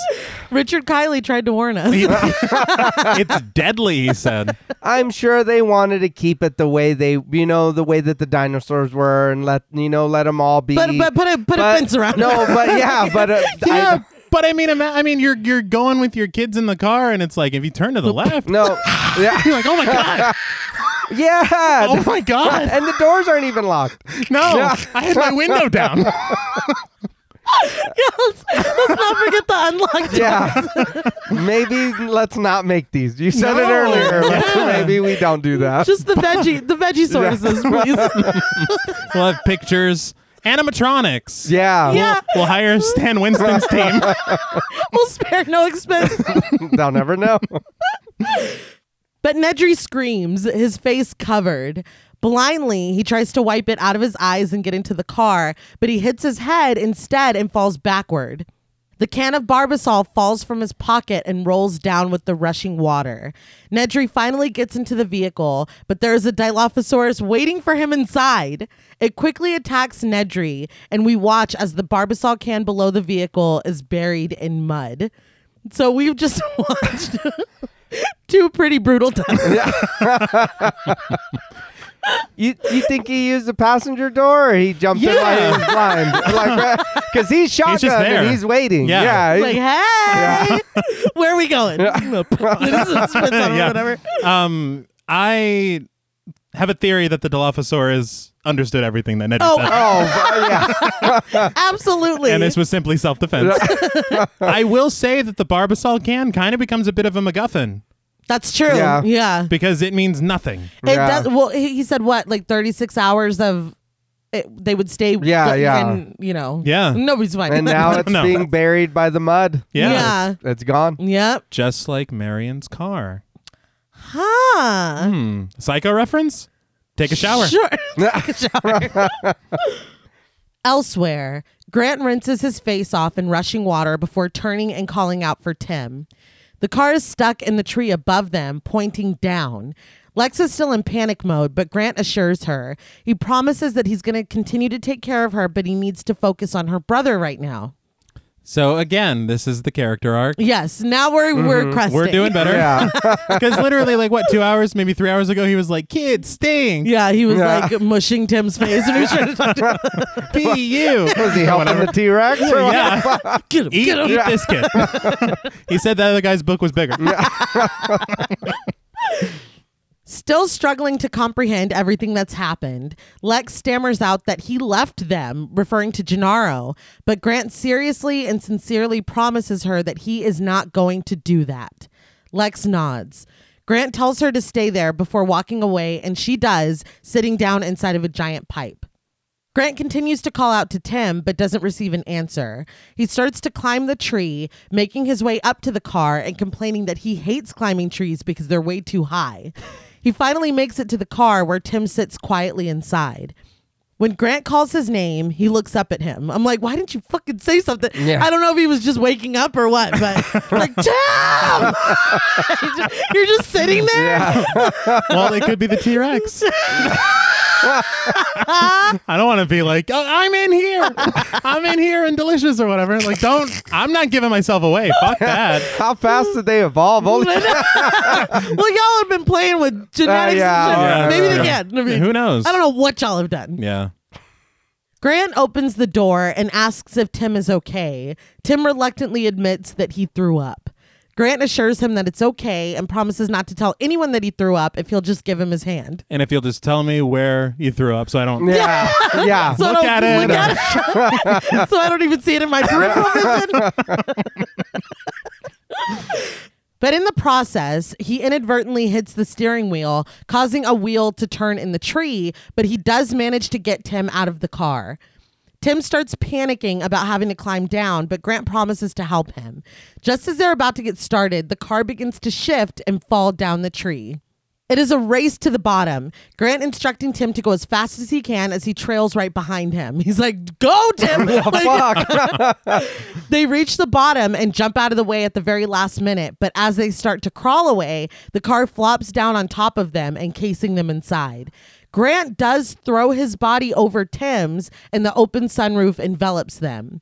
Tim says that they're back in the car again, but Grant offers that at least Tim is out of the tree. They okay. I just want to say that the car falling on them, they were very lucky. yeah. No, yeah.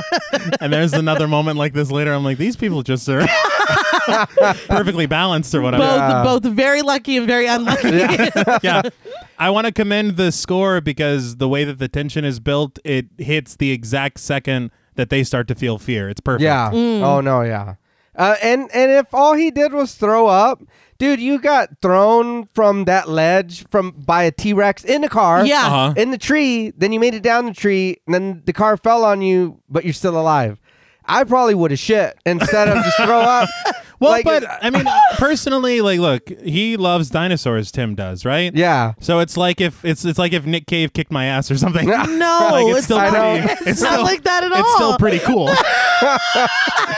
That's hardcore. Nick. yeah. not at all. No? No. Oh, all right. It's really a pleasure to meet you. Since you're getting your ass beat. Yeah, it's awesome. I'm a huge fan.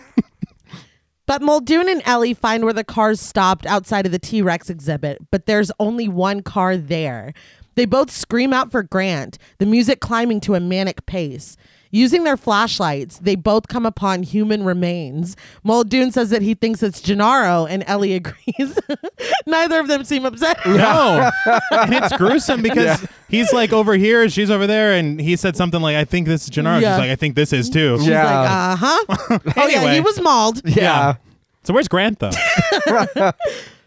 Behind them, the T Rex roars, stopping any further conversation. Ellie proposes that the dinosaur is ahead of them, but Muldoon says that she could be anywhere. With all the gates down, she can wander anywhere that she wants. From underneath the debris, Malcolm groans. They find him laying on his back with his eyes closed, and Ellie notices that he's put on a tourniquet. Malcolm only sarcastically remarks to remind him to thank Hammond for a lovely weekend. you can't turn this guy off. No. His leg's busted, but his funny bone's fine. Yeah. The T Rex roars in the distance once again, drawing Ellie and Muldoon's attention. Ellie asks Muldoon if they can chance moving Malcolm, and suddenly Malcolm sits up, wide eyed, and asks them to please chance it. Yeah. I don't want to be here when whatever comes back. Oh, Um, no. Absolutely not. He had a front row seat for Gennaro. yeah. But they do. With Malcolm placed in the back of Muldoon's Jeep, Muldoon is ready to go, but Ellie is looking for evidence as to where the other car might have gone. She looks over the edge of the enclosure and finds it crashed below. She goes down to investigate the overturned car, but Grant and the kids are already gone. Sweeping her flashlight across the ground, she finds their footprints. Malcolm is still above and left alone in the back of the Jeep. He opens his eyes when he hears the heavy thudding of the footsteps again. He looks down at the huge footprint that the T Rex left behind. The rainwater collected inside ripples with the heavy thuds of her steps, and we see the reflection of Malcolm's concerned face when the water rests. He's like, oh, that's, Yeah. that's probably not good. He asks aloud if anyone heard that, identifying it as an impact tremor. He reports to himself that he is fairly alarmed. It's just it's great. Finally, Ellie and Muldoon come back toward the Jeep, and Malcolm urges them along, telling them that they need to get out of here right now. They run to the Jeep and get inside, just in time for the T Rex to come crashing through the trees behind them. Muldoon starts the Jeep and they take off. Alone in the back, facing the T Rex, Malcolm pleads with Muldoon to go faster. Ellie screams, and Muldoon checks his side mirror. It reports that objects in the mirror are closer than they appear, and the T Rex is already too damn close, her mouth open and ready. Malcolm backs away from her, inadvertently hitting the gear shift. Muldoon starts to lose control of the Jeep, and the T Rex closes in enough to nudge the side of it, jostling them. Muldoon finally regains control and speeds up, and the T Rex is finally like, fuck this. she loses interest and wanders into the trees. Malcolm can't help himself but to ask if they think that they'll have that on the tour. Probably not. But Hmm. this whole little sequence from them coming out of the tree into this into the T Rex, fucking great. Oh, yeah. Fantastic little chain of events here. Yeah. And this is also another scene that's been parodied all the fucking time. They did this on Toy Story. They did this on SpongeBob. They You're like right. yeah, and they do this all the time. Like this movie, it's fucking fantastic. Mm. Just iconic. Yeah. I was just kind of in awe of the T Rex and all the the marriage of all the effects houses Yeah. Yeah. because this sequence you can tell they're using all of them and it's just brilliant. it's seamless. Like it's incredible. Again, where'd they get that dinosaur from? I don't know. what if they just made up a whole story? Yeah. Right? but elsewhere, Grant and the kids hear the T Rex's roaring. Grant calmly guides the kids toward a giant nearby tree and says that they need to climb up. They do, Tim complaining that he hates trees. Lex climbs quickly, saying that they don't bother her, but Tim reminds her that she wasn't in the last one. They climb up the tree and find a group of brachiosaurus singing to each other. The three of them stare at the dinosaurs, fascinated. Grant moves closer on the branch and tries to imitate their sounds. The brachiosauruses turn toward him and sing in response. More pop their heads up at the sound of Grant. Lex begs him not to draw the monster's attention, but Grant says that these aren't monsters, they're just animals, they're herbivores. Tim says that that means they only eat plants, but they'd probably make an exception for her. What's going on? That was because she's like, trees don't bother me. Yeah. Oh, I was that's like, true. bitch, you, that dinosaur's gonna eat you. That was just little brother energy. That's was. all that was. A yes. thousand percent. I would never. okay. All right. Lex maintains that she hates the other kind of dinosaurs, but getting off of the branch and sitting back with the kids, Grant tells her that they're just doing what they do. Once he sits down, Tim and Lex wordlessly cuddle up to him. Grant moves uncomfortably and realizes that he's sitting on the raptor claw in his back pocket. he takes it out and holds it and lets the kids lean on him. Lex asks what he and Ellie are going to do now if they're not going to be digging up dinosaur bones anymore. She's like, "I know my grandfather ruined you." so what's the next what's the next chapter? Grant says that he doesn't know. He guesses that they'll just have to evolve too. Tim asks what you call a blind dinosaur. And when Grant doesn't know, Tim hits him with the punchline Do you think he saw us? That was good. He's, he saw 28 days later. Grant laughs at this, so Tim keeps going. What do you call a blind dinosaur's dog? Do you think he saw us, Rex? Grant's like, holy shit, dude. I'm stealing all these jokes. Right, my next book. Yeah, seriously. You're writing the foreword of my next book, kid. Grant laughs again. Lex is starting to doze and asks Grant, What if the dinosaurs come back while they're asleep? Grant says that he'll just stay awake then, all night. The Brachiosaurus start to sing again as Tim and Lex rest and Grant flings the raptor claw down to the ground below. He's like, I guess I don't need to scare the shit out of children anymore. You know, I don't hate kids anymore. I don't want to make qu- kids question their mortality. It was the shot of the talon. He's like, oh, wow. Yeah. Yeah. right, I suck. this is what I've been doing? Jeez, man. In the restaurant next to the gift shop, Hammond sits at a table eating out of multiple tubs of ice cream. I saw an interview with Laura Dern, and she said that Richard Attenborough loved ice cream, so it was his insistence that they have all the different kind of flavors, so he could keep eating while they were filming and in between takes, and not get bored of what he was eating. And in between takes. Yeah. That's my favorite part. She Why was not? like, he kept eating even even in between. What made me laugh is that his grandchildren are obviously Literally. in peril. Yeah. And he's having dessert, is what I was like, really? But Ellie walks over and sits on the other side of the table. Hammond explains that the ice creams were all melting, but Ellie tells him that she gave Malcolm a shot of morphine and he seems okay now. She's like, and he's talking about ice cream. Yeah. Oh, Malcolm's going to live, you know, in Yeah, case you either were way. wondering. Referring to her uneasiness, Hammond assures her that they'll be fine. He offers, Who better to get the children through Jurassic Park than a dinosaur expert? Ellie doesn't reply. Hammond starts to tell her about the first attraction he ever built when he came from Scotland. It was a flea circus called Petticoat Lane. He describes it as wonderful, with little trapeze and a carousel and a seesaw. He says that people loved it and talked about all the kind of fleas that they could see the clown fleas and the high wire fleas. His smile drops, and he admits that with this place, he just wanted to show people something real, something that wasn't just an illusion. So, did anybody else have their idea of flea circuses completely disillusioned by this monologue? So they d- they They're not working there. The fleas? yeah.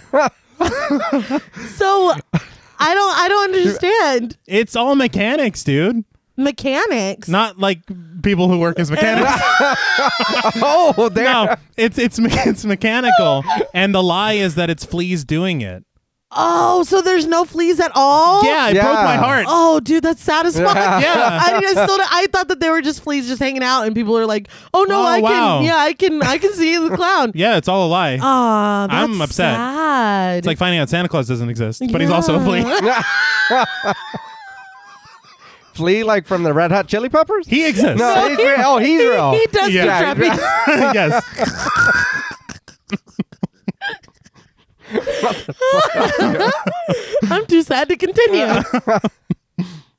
but he wanted to give them something they could see and touch. He says that this aim wasn't devoid of merit, but Ellie tells him that he just can't think through this. He has to feel it. Hammond tells her that she's right. He went wrong with hiring Nedry. that was a mistake. Dude, Jeez. it wasn't your biggest one, but it was a mistake. It was a I mistake. mean, It's like the genetic stuff was on point, what the fuck? but Nedry is where Yeah. we. Next time there will be no Nedry. Yeah. Yeah, speaking of which, he says that everything in the park relies too heavily on automation, but next time they'll fix all that. Ellie is visibly frustrated when he says next time, but Hammond insists that creation is an act of sheer will, and next time it will be flawless. Ellie tells him that this is still just a flea circus. It's an illusion. Hammond tries to reason that when they had control, but Ellie interrupts him, raising her voice. She tells him that he never had control. That was the illusion. She admits to being overwhelmed by the power of Jurassic Park and that she made the mistake of not having enough respect for the power, and it's out now. She insists that the only thing that matters now are the people they love. Grant, Lex, and Tim are all out there where people are dying. Starting to cry, she grabs a spoon and has a taste of the ice cream.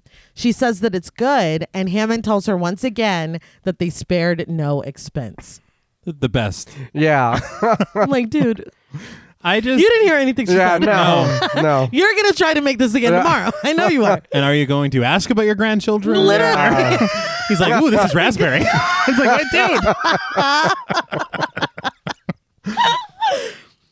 But outside, Grant has fallen asleep holding Lex and Tim. When a brachiosaurus comes over to eat some very close leaves, Grant wakes up. He smiles at this, but Lex wakes up and panics, screaming and scooting away from the dinosaur. But they, he told you it was. He did. Yeah. Tim tries to remind her that they only eat veggies. He's like, Vegisaurus, like, we just went over this. But to illustrate, Grant picks up a branch of leaves and, with Tim's help, offers them to the dinosaur. She growls a little, scaring Lex more, but then she starts to eat the leaves. Grant and Tim pet her. Tim notices that she looks a little sick, and Grant's like, Yeah, maybe. Keep feeding her. Like, I don't understand. why Why are all the dinosaurs sick? Is it because of all the plants? I think that it's just what Ellie said about yeah, these plants are poisonous and you they're aesthetically pleasing, so you put them here. Yeah. And again, this is. It's like it's this, it's the second part of an arc that doesn't come Yeah. because it's. You're right. You yeah. know? Or even the guy earlier that was like, yeah, they're poison. They don't eat them. they they know like dude Well, didn't earlier when they were in the lab and he was talking to him, he was like, "Well, we got to give them a certain kind of enzyme, or else they Yeah, yeah, yeah. can't survive off of the." yeah, I think that's later. Oh, okay, okay. Yeah. Because I, I was thinking that too. I was Yeah. like, Why are they sick? I didn't even think about Because that. uh, they don't know how to take care of dinosaurs. that's why they're sick. they're like "S- No, yeah, step one make dinosaurs step two money is all Yes. that was the whole plan You skipped a lot of steps in there. But Lex starts to smile. She asks if she can pet her too, and Grant says that she can, and to just think of it like a big cow. Lex says that she likes cows and reaches forward to pet the Brachiosaurus, but the dinosaur pulls away. Emboldened, Lex leans down and tries to gently call the dinosaur back. The Brachiosaurus turns toward her and sneezes. Oh. Lex is stunned, covered in snot, and smiling, Tim offers the dinosaur a God bless you. Just a little personal anecdote for a moment. Uh, this same exact thing happened to me. It wasn't it wasn't a dinosaur. we went to Jurassic Park. Oh. Holy shit. it wasn't a dinosaur. My grandma uh, for a time had a donkey and I was feeding the donkey bread and he sneezed in my fucking face and I got very sick. Yes. Um he was there. I was there. It was a nightmare. It was horrible. Well, what's crazy is what JP said earlier because donkey noises are with the Brachiosaurus. Yeah. It's those sons of bitches. this movie was trying to warn me. Later, Grant walks with the kids in the woods, and Tim complains that now Lex is never going to try anything new. it's like, dude, she's been like, give That was her a a lot. break. Yeah. oh, she's going to be all fucking traumatized or whatever. A dinosaur sneezed on me, dude. Give me a minute. He says she's just going to stay in her room and play on her computer. When he refers to her as a computer nerd, Lex insists that she's a hacker. Grant isn't listening to them anymore, though. He is transfixed by a cluster of hatched eggs that he has found on the ground. He says this means that they're breeding, but Tim insists that their grandfather told them that all the dinosaurs were girls. Grant blames it on amphibian DNA. He explains that on the tour, they said they used frog DNA to fill in the gaps in the sequences. They mutated the dinosaur genetic code and blended it with the frogs. Some West African frogs can spontaneously change sex when in a single sex environment. He looks down at the multiple tiny dinosaur footprints in the dirt and says that Malcolm was right. Life found a way. So once again, why don't the geneticists know this? Yeah. They're like, it'll be fine. Dude, just cram some frog in there. Like, Yeah. Anything. Think more frog. yeah. They thought. That was the whole meeting. yeah. yeah. Think more frog, dude. That is why didn't they think of that? I don't That's- know. But speaking of Malcolm, we cut back to the facility where he's giving the iconic pose, laying back with his shirt open and intently staring at the conversation in front of him in the control room. This just made my whole day when I was working on this. He was waiting. He was. waiting. So while It was they're absolutely while they're working, he's posing for a sculpture or something. Yeah. I don't understand. I'm assuming this was also Jeff Goldblum's idea. It had to be. Oh, yeah. Because I'm watching it, I'm like, were we just supposed to accept that, or is this supposed to be like? No, that's how that's how he's recovering. But Arnold is asserting that Hammond is out of his mind. But Ellie wants to know exactly what the plan is. Hammond calls it a calculated risk, which is the only option they have. He says they're never going to find the command that Nedry used because he covered it up too well, and it's obvious that he's not coming back. He says that shutting down the entire system is the only way to wipe out everything that Nedry did. Arnold insists that he needs to find someone else to do it because he's not doing it. Hammond tells Ellie that the systems will all come back to their original mode. He asks Arnold if this is right, and Arnold admits that in theory it is, but they've never shut down the entire system before. It may not come back on at all. Ellie asks if the phones will come back, and Arnold again says yes. In theory. It's like, are you not li- are you not listening to me? Muldoon asks about putting the lysine contingency into effect. Ellie asks what that is, but Hammond stomps away, declaring it absolutely out of the question. What you were talking about earlier, John Paul, Arnold explains that the lysine contingency prevents the spread of the animals in case they ever get off of the island. Wu inserted a gene that produces a faulty enzyme that makes the animals unable to make the amino acid lysine. If they're not provided with lysine by them, they will eventually slip into a coma and die. Hammond dramatically says that people are dying and pleads with Arnold to just shut down the system. yeah, people are dying. Like, you're right, Hammond. Because he's like, no, absolutely not. It's like, your grandchildren could literally be in a dinosaur's mouth right now. Like, you, you, don't, you don't know what's going on. But again, you can add that, but you can't. Yes. Like, I mean, they were thinking ahead on some things, Yeah. but not enough things. They're like, Yeah. no, put the put the poison in there. yeah, Yeah, leave so the they bile. can't get away. God Yeah. damn. It's like, good lord. But Arnold complies, unlocking a control panel with his key and systematically switching all of them off. The computers turn off, then Nedry's. Muldoon arms himself with a flashlight as Arnold hits another switch and they're all plunged into darkness. Standing in front of the main switch, Arnold cautions one more time hold on to your butts. he flips the switch. We zoom in on Nedry's computer that says system ready. He says that it's okay because it worked. The system is back up. Malcolm asks how it worked when the lights are still off, but Arnold supposes that maybe the shutdown tripped the circuit breakers. They'll just have to turn them back on and reboot a few systems like the phones and security doors, but they'll be fine. It's like those are you're saying that like those are small things. Just the security. yeah. those are really really big things. Not only that, now we have to leave this room to find those. Or Yeah. can- do we find them in this Mm, that room? too. You know there's dinosaurs out there. Yeah, Muldoon asks where the breakers are, and Arnold says that they're in a maintenance shed at the end of the compound. In three minutes, he'll be able to have the power back on for the whole park. He walks away. Hammond says that to be safe, he wants everyone in the emergency bunker until Arnold comes back and the whole system is back up. We go from the darkness of the control room to the bright outdoors as Grant walks with Lex and Tim. It's now that it's it's occurring to me that it's been the whole night. yeah. Yeah. And you still don't know where your grandchildren are. They You're just could have eating been ice cream? eaten. Yeah. You're eating ice cream. You're like, no, not the Liza. It's like, dude, I just I can't with him. no. yeah, I don't. But the kids are complaining about being tired, dirty, and hot. But Grant says that according to the map, the visitor center is only a mile away over the rise in front of them. He starts to tell them to just keep going, but a huge herd of dinosaurs running toward them stops him in his tracks. He asks Tim if he can identify them, and after a moment, he can. Gallimimus. Lex wants to know if they're meatasauruses, but Grant is transfixed by the way they're running together and uniformly changing direction. He likens them to a flock of birds evading a predator, but Tim cautions that they're flocking this way. He and Lex start to run away, and after a moment, Grant joins them. The Gallimimus catch up fast, and soon they're running with the herd. They find a large fallen tree branch and hide behind it until they pass. Then they raise their heads to watch the herd. The moment is broken, though, when the T Rex comes stomping through the trees and starts to grab and eat the smaller dinosaurs. That explains it. Yeah. Um, see, this is exactly why I don't go for jogs in the morning. Yeah. this, this exact, exact reason. That's what you're afraid of. Yes. I mean, we just saw it. It's what we're all no, afraid right, it happens, man.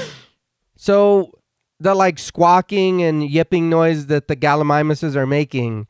So for this, th- this this was one he said that if people knew, you know, kind of where some of these sounds came from, uh, he- they'd be a little. "Ah." So this is actually T, T looks Well, very this- worried. this is actually the sound that uh, mare makes when they're close to a male horse when they're excited. Oh. so when they're fixing to you know I thought. bucking bronco style. Well, you said and it's like, well, you said a mayor. I thought you meant like the elected leader of a t- of a township. like Mayor Quimby. Yeah. it's like that's very He's specific. probably made this up before. he, I'm sure he has. yes. Oh wow. But Uh. this this is not the only sound that's uh, from something like this. We'll get into another sound later that's also from a situation kind of like this. You know, I've said the phrase dinocorum a lot. and here we are again. Yeah, well, you knew it was going to come somewhere. No, I didn't. It's a real dino crisis, huh? like that video game.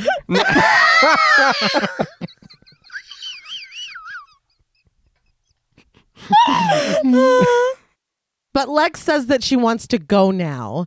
Grant is like, look at how it, it eats. she asks him, please, but he just quips that he bets she'll never look at birds the same way again. She continues to ask if they can go now, and Grant finally says yes, telling them to keep low and to follow him. Tim is amazed by the amount of blood, but Grant scoops him away. That was worrying. Yeah. and that, and Tim, that, Tim grows up to be the God's hand killer. oh shit. and that, the Raptors claw killer. He picked it up. He's like, it's mine. it's mine now. and that come on, that's not a bird. It's a fucking dinosaur eating man. Well, right I mean, now. I get He's it. Yeah. really he's really married to his theory. He's Yeah. like, see Tim, you fucking I told you. Yeah, reading other people's books. But in the bunker, Ellie paces, muttering that something is wrong. Hammond gives Malcolm a blanket and tends to the wound on his leg, assuring him that all major parks have delays. When Disneyland opened in 1956, nothing worked. A little different. there wasn't a giant mouse eating people or whatever. right, and it was 1955, not 56. Oh. Wow, Hammond, Yeah. do your homework. Well, he's going through a lot. But Malcolm argues that when the Pirates of the Caribbean ride breaks down, the pirates don't eat the tourists. There. Yeah. Ellie says that she's sure something went wrong and she can't wait anymore. She's going to get the power back on. Muldoon warns her that she can't just go walking down the road. Hammond tells her not to be hasty because it's only been, but when he consults his watch, he shuts up. Muldoon immediately goes to the open gun cabinet and insists that he's going with her. She doesn't fight him. Hammond takes out a blueprint of the park and cautions that it won't be like switching on a kitchen light, but he thinks he can follow the blueprint and then talk her through it. Ellie grabs walkie talkies for herself and Hammond. Hammond pauses for a moment, saying that it really should be him going, implying that he's a man and she's a woman. Just eat your fucking ice cream. like, what are you even doing? See, I thought he was saying it because he's the host. This you I thought- invited us. I thought that at first too. But he's like, because I'm. well, Yeah. in that vein, you should be. Yeah.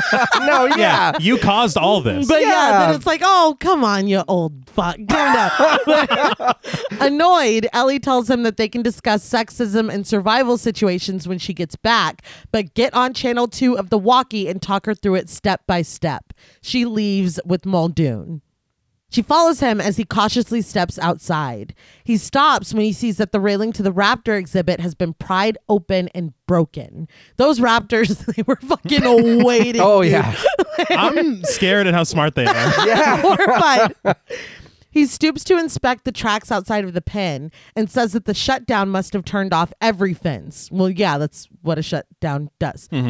He says that even Nedry knew not to mess with the raptor pen. They make their way into the trees. Ellie says that she can see the shed from where they are and they'll be able to make it if they run. Muldoon quietly tells her that they won't because they're being hunted. He assures her that it's all right, and she says, like hell it is. Aiming his gun, he tells Ellie to run toward the shed because he's got her. Running, jumping, and swinging on branches, Ellie follows instruction, not stopping until she is safe inside the shed. Man, I've I was holding my breath the whole time. Yeah. Like make it, make it, make it. Yeah. Once inside, she calls out for Arnold, but gets no response. From the bunker, Hammond feeds her instructions, taking the staircase down and taking a left. Malcolm tells Hammond to just tell Ellie to follow the main cable, but Hammond snaps at him that he knows how to read a schematic. Come on. Do you? No. know. You know how to make a dinosaur park? I know that. yeah. Grant, Lex, and Tim make it across a vast field and come to the 10,000 volt electrified fence. Grant approaches it. When he throws a stick against it and nothing happens, and notices that the lights are off, he concludes that the power must be down. He grabs the fence with both hands. When he starts shaking and screaming, Lex and Tim freak out, but suddenly Grant stops and offers them a sly smile. That's- yeah. Lex tells him that it wasn't funny, but Tim disagrees. He says that it was great. It really wasn't funny. I feel like these kids have been doing that. Like, he's dead. He's dead too. uh, He was our only chance. Grant tries to see if he can pry the fence open so that they can crawl through, but it won't budge. When the T Rex roars loudly behind them, they snap into action and try to get through the only way they can by climbing up. So I have to be honest. I do Mm-hmm. understand that he attempted that, and I appreciate it.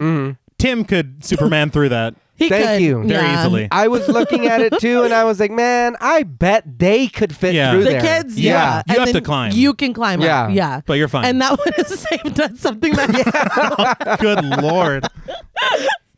But back in the shed, Ellie has come to a dead end. Hammond realizes that there should have been a right turn somewhere, but Malcolm snatches the walkie from him. He tells Ellie to look up. There should be a network of cables above her, all leading in the same direction. She just needs to follow that. Ellie runs her flashlight along the ceiling, and he's right. She follows it. Grant, Lex, and Tim make their way up the fence. Lex challenges Tim that she could probably make it up and down the other side before he even makes it over. Grant tells him to calm down because it's not a race. this made me laugh because he's like, no, guys, slow Yeah. down. Go- the power's going to be off forever. Got all Goes. the time in the world. as slow as you can. Back in the shed, however, Ellie has followed the pipes and cables to a box that says high voltage. At the fence, Grant and the kids make it over and start the slow descent down the other side, with Grant urging them to be careful and take their time. Yeah. this all seems like it's going a little too smooth right now. Yeah, you yeah. know? I'd say.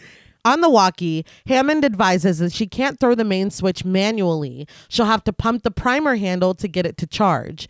Ellie finds it and pumps it four times until it reads as charged. This made me laugh because I was like, oh, at least that'll buy them some time to get down. And she's like, it's ready.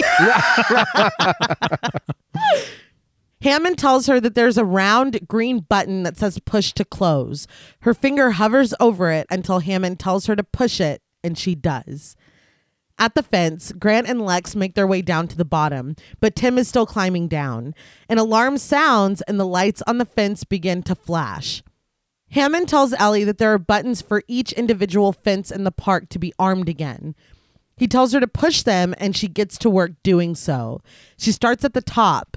The very last one at the bottom is the perimeter fence where Tim is still hanging on. They're very lucky that they designed the system with so much suspense in mind. Yeah. Grant and Lex yell at Tim that he needs to get down now. Grant tells him to jump, but Tim is too afraid, despite Grant promising to catch him. Ellie is moving quick down the panel, and Grant decides that he'll just go up and get him. Tim finally says he'll count to three, but as he's slowly doing so, Ellie reaches the perimeter fence. Tim counts to two, and the fence is armed. Sparks fly, and Tim is thrown backwards by the current, and Grant catches him and they fall to the ground. Lex screams for her brother, and Grant realizes that he's not breathing. Yeah. But on the cool, man, that shot when we're seeing from Tim where he's at, i- if he let go, Grant wouldn't have caught his ass. Probably not. He would have fucking fell. but I think that you've got a better chance of falling on the grass than 10,000 fucking volts. Yeah, and he fell in the grass anyway. yeah, no, yeah. volts? I think I said volts. Well, he was vaulted. He was. so you're right. Um, I was just I ca- I did not in a million years think that they were think that they were going to zap this child. I thought it was going to be the last second. Yeah. Yeah. he's going to fall into Grant's arms, and we see like sparks or something. But he, he's f- like flung. yes, Oh, yeah. it's he's like he's got superpowers now. this kid's the Flash or whatever. Lex is like, now he's never going to try anything new again. Get electrocuted once. But all of the lights switch on overhead in the shed, and Ellie happily reports to Hammond that she thinks they're back in business. Her celebration is short lived, though, when a screeching dinosaur pokes its head through the fence behind her. She screams and runs, locking herself behind a gate. It's a it's a raptor. Yeah. Let me Yeah. be specific. The scary ones. When Arnold's hand plops onto her shoulder, she is relieved until she turns around and the arm is revealed to be disembodied. Okay, so I had a range of emotions going through this. Oh my god! It made me laugh originally because she thought it was a reassuring hand on her Yeah, she's shoulder. like, Yeah. "Oh, thank God." Oh, thank God, it's Arnold. But then I was like, oh, this is quite graphic. Like, that Yeah. Mm-hmm. was very surprising. It's a He's like, severed "Oh." arm. A fucking raptor ate. it. um, I did read in an article that Arnold was supposed to have like a pretty gruesome death scene with like multiple raptors. Good Lord. But the I guess the set that they had made for it was destroyed in that hurricane. Mm. Ah. so he dies off screen, which is a tragedy because it's Samuel L. Jackson. yes. And he was cool as shit. He was. Oh yeah. But she stares at the bloody end of his arm before dropping it. The raptor removes the gate and Ellie limps away. She's able to make it outside and slam the door behind her. She continues running until she slams the door on the fence, separating the shed from the trees. Free from her pursuer, she sobs. Muldoon continues his hunt, moving quietly through the trees. When he finally finds the raptor, he readies the gun and lines up his shot.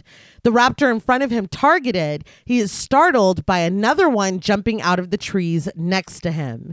He only has a moment to call the creature a clever girl before he is knocked down and promptly eaten. Okay, so I literally I okay.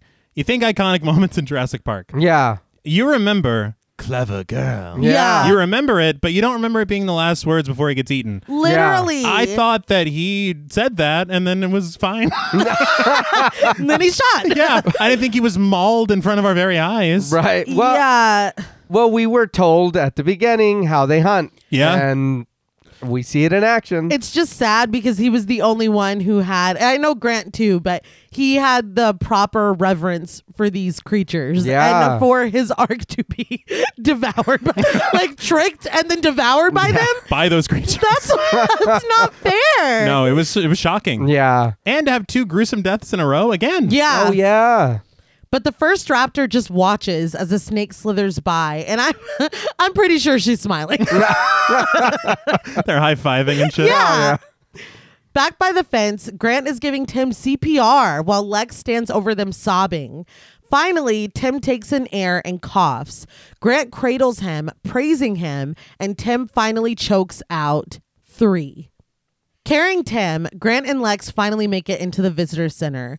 Grant sets Tim down on a table and says that they need to get him to a doctor. You think maybe we should get Tim to a doctor as soon as possible?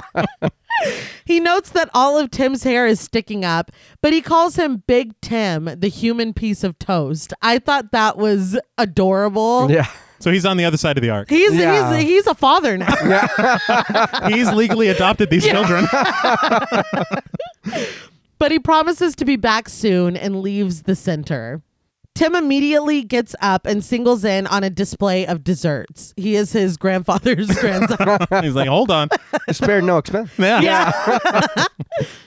Outside, Grant finds Ellie, who has abandoned her overshirt and looks frantic. Now, I know she was running from the raptor the last time we saw her, but it looks like she's been through so much more between then and now. He calls out to her happily, but she pleads with him to run. She limps toward him and he runs to her and they embrace. The reunion is very sweet. It is. Yeah. Touched my heart. Yeah. In the visitor center, Lex and Tim are happily chowing down. They smile at each other, but suddenly Tim looks confused. His sister is staring at him, a spoonful of jello halfway between the plate and her mouth, with a horrified expression on her face. Tim's eyes widen as we see the shadow of a raptor wandering behind Tim. I was like, Dad, it's in there again! Like, they're everywhere! Yeah, dude. They make their way to the kitchen and shut off all the lights before hiding behind a counter. The raptor follows behind, the breath from its nose fogging the small window in the door.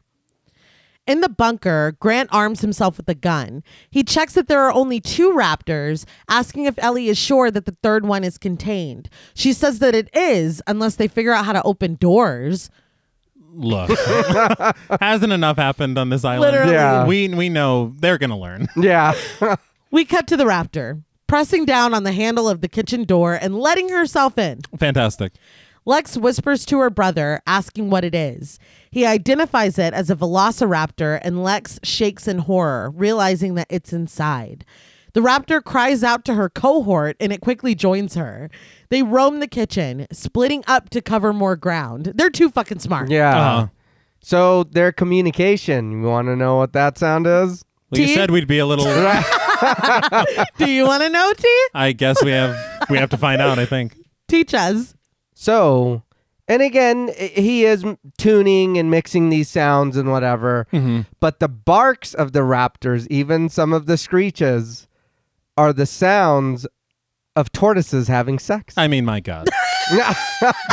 kind of dinosaur like. Heavens to Betsy. I mean, uh, sure. They live a long time. They do live a long time. I don't know what that has to do. They're basically dinosaurs. Yeah. Oh, okay, okay. Well, you know, I mean, I, they no, had to pick something, right? And- no matter what age, they like to get it in. Get it's it all right. Man, they're turtles, dude. Like they're. Can we? What happens next, Nick? This is the mummy, dude. Well, I was wounded. you were hurt. The 1932 horror classic. Go ahead. John Paul and I were doing too much. Y- Yeah. But Lex and Tim are forced to move, hiding behind counters as they move to avoid the dinosaurs. We see the raptor's huge claws clicking on the floor as they stalk them. A raptor knocks down pots and pans, and Lex and Tim continue to crawl as they crash down on them. They're able to avoid detection and hide behind a counter, but Tim accidentally knocks a metal ladle onto the floor. One of the raptors jumps up onto the counter to get a better look, and Lex crawls to the other end, motioning for Tim to follow her, but he's too afraid. Okay, so I got to be honest. When they're just on the prowl, like skulking around, Yeah. it's frightening enough. Yeah. When he jumps on the counter, I'd be like, "We're dead, sis. Yeah. Yeah. This is Time to it. say goodbye. Yeah. I need an adult. Yeah. Just as the raptor closes in on him, Lex taps, drawing their attention away. She pulls a Malcolm. Once they start in her direction, she pulls herself into a cabinet out of sight. She's unable to close it though and screams as a raptor zeroes in on her. It mistakes her reflection for her though and runs face first into the steel, knocking itself over. So it graduated from the s- same school as Ghostface. Yes. just clumsy as hell. Lex takes this opportunity to run. Tim watches all of this, still in the same spot, but he is in sight of the open freezer. He makes a run for it, dragging his injured leg behind him, and the raptor follows. Tim makes a U turn once he gets into the freezer, and the raptor crashes into the shelves inside. Tim is able to run out of the door and struggles to close it as the raptor tries to leave too. Lex runs, screaming, and helps Tim slam it shut, using the key on the door to lock the raptor inside. The remaining raptor has gotten to its feet and watches Lex and Tim run. Once in the restaurant, they run into Ellie and Grant. Lex tells them that the raptor is in the kitchen and Grant readies his gun, but Ellie insists that they get to the control room and they back away. So just a little bit about the Raptors, really quick. Mm-hmm. Um, whenever they're entering the kitchen, they're animatronics.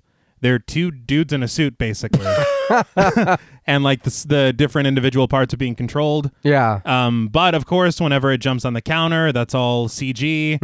Um, once again, whenever we see them skulking around, they feel such a part of the environment. Yeah. No matter if it's practical or CG. Yeah. The seamless integration of these raptors, it's just, again, kind of mind blowing. it is. Mm-hmm. Yeah. 1993. That's what I, I'm like. How does it still look so good? Yeah. In the control room, Ellie says that they can call for help once they reboot the system. Grant slams the door shut and bends down to inspect the locks, telling Ellie that she needs to reboot them now. But when he stands back up, the raptor is there, peering at him and breathing fog onto the glass. it's too much. Grant stares in horror as the raptor displays her newly learned ability of opening doors. Ellie abandons the computer to help Grant hold the door closed. Lex snaps into action, calling on her hacker skills. She realizes that she knows the system that's being used and says that it tells you everything. You just need to find the right file. Holding the door closed on the Raptor, Ellie and Grant try to reach the gun with their feet. Ellie can get close, but she'll have to move to get it properly. As Lex travels through the system on the computer, the raptor sticks its hand through. Just as they're about to lose the battle, Lex finds the file and arms every security door in the visitor center.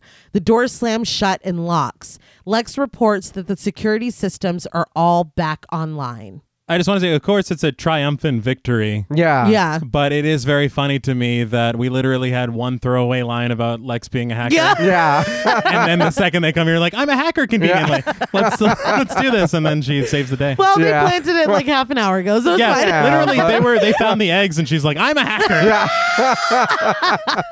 like, okay, cool. Well, I guess maybe that'll come up later. It's too bad there's no computers around. Yeah. Oh 'cause If only. That's where I really shine. But in the bunker, Hammond and Malcolm are both surprised when the phone rings.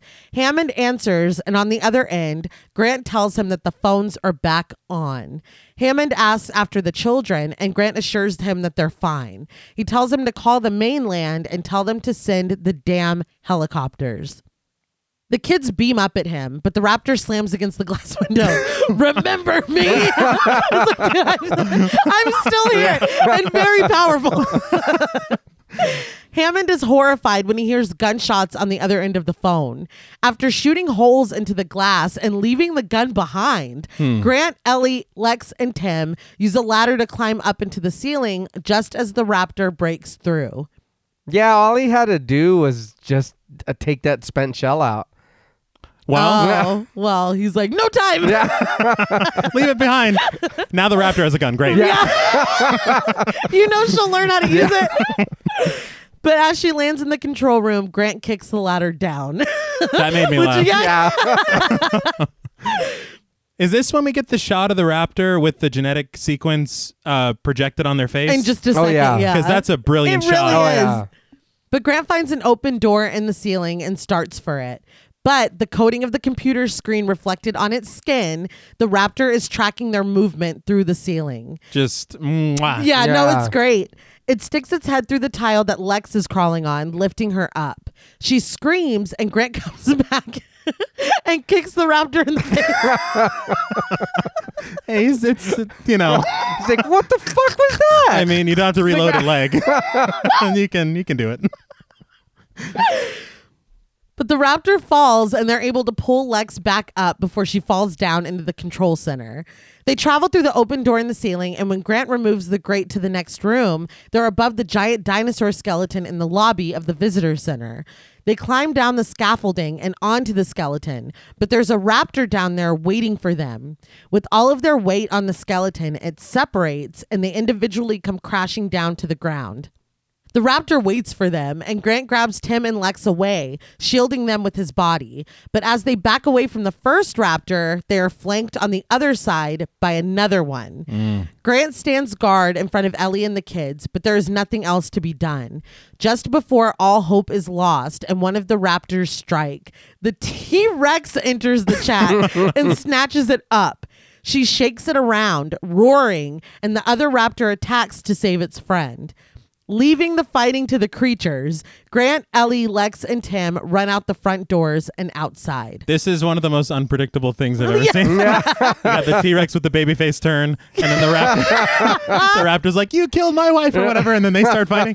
It's You like killed my wife. it's unbelievable because this is like you guys can handle it. We're Yeah. Yeah. Um, bye. uh, I did read that the original ending, Ellie was going to somehow use the pieces of the skeleton to fall onto the raptors and kill them that way. Mm. But Spielberg Wow. insisted that Rexy was the star of the show, so she needed to come back at the finale. Sam Neill's Well. like, "Thanks." yeah.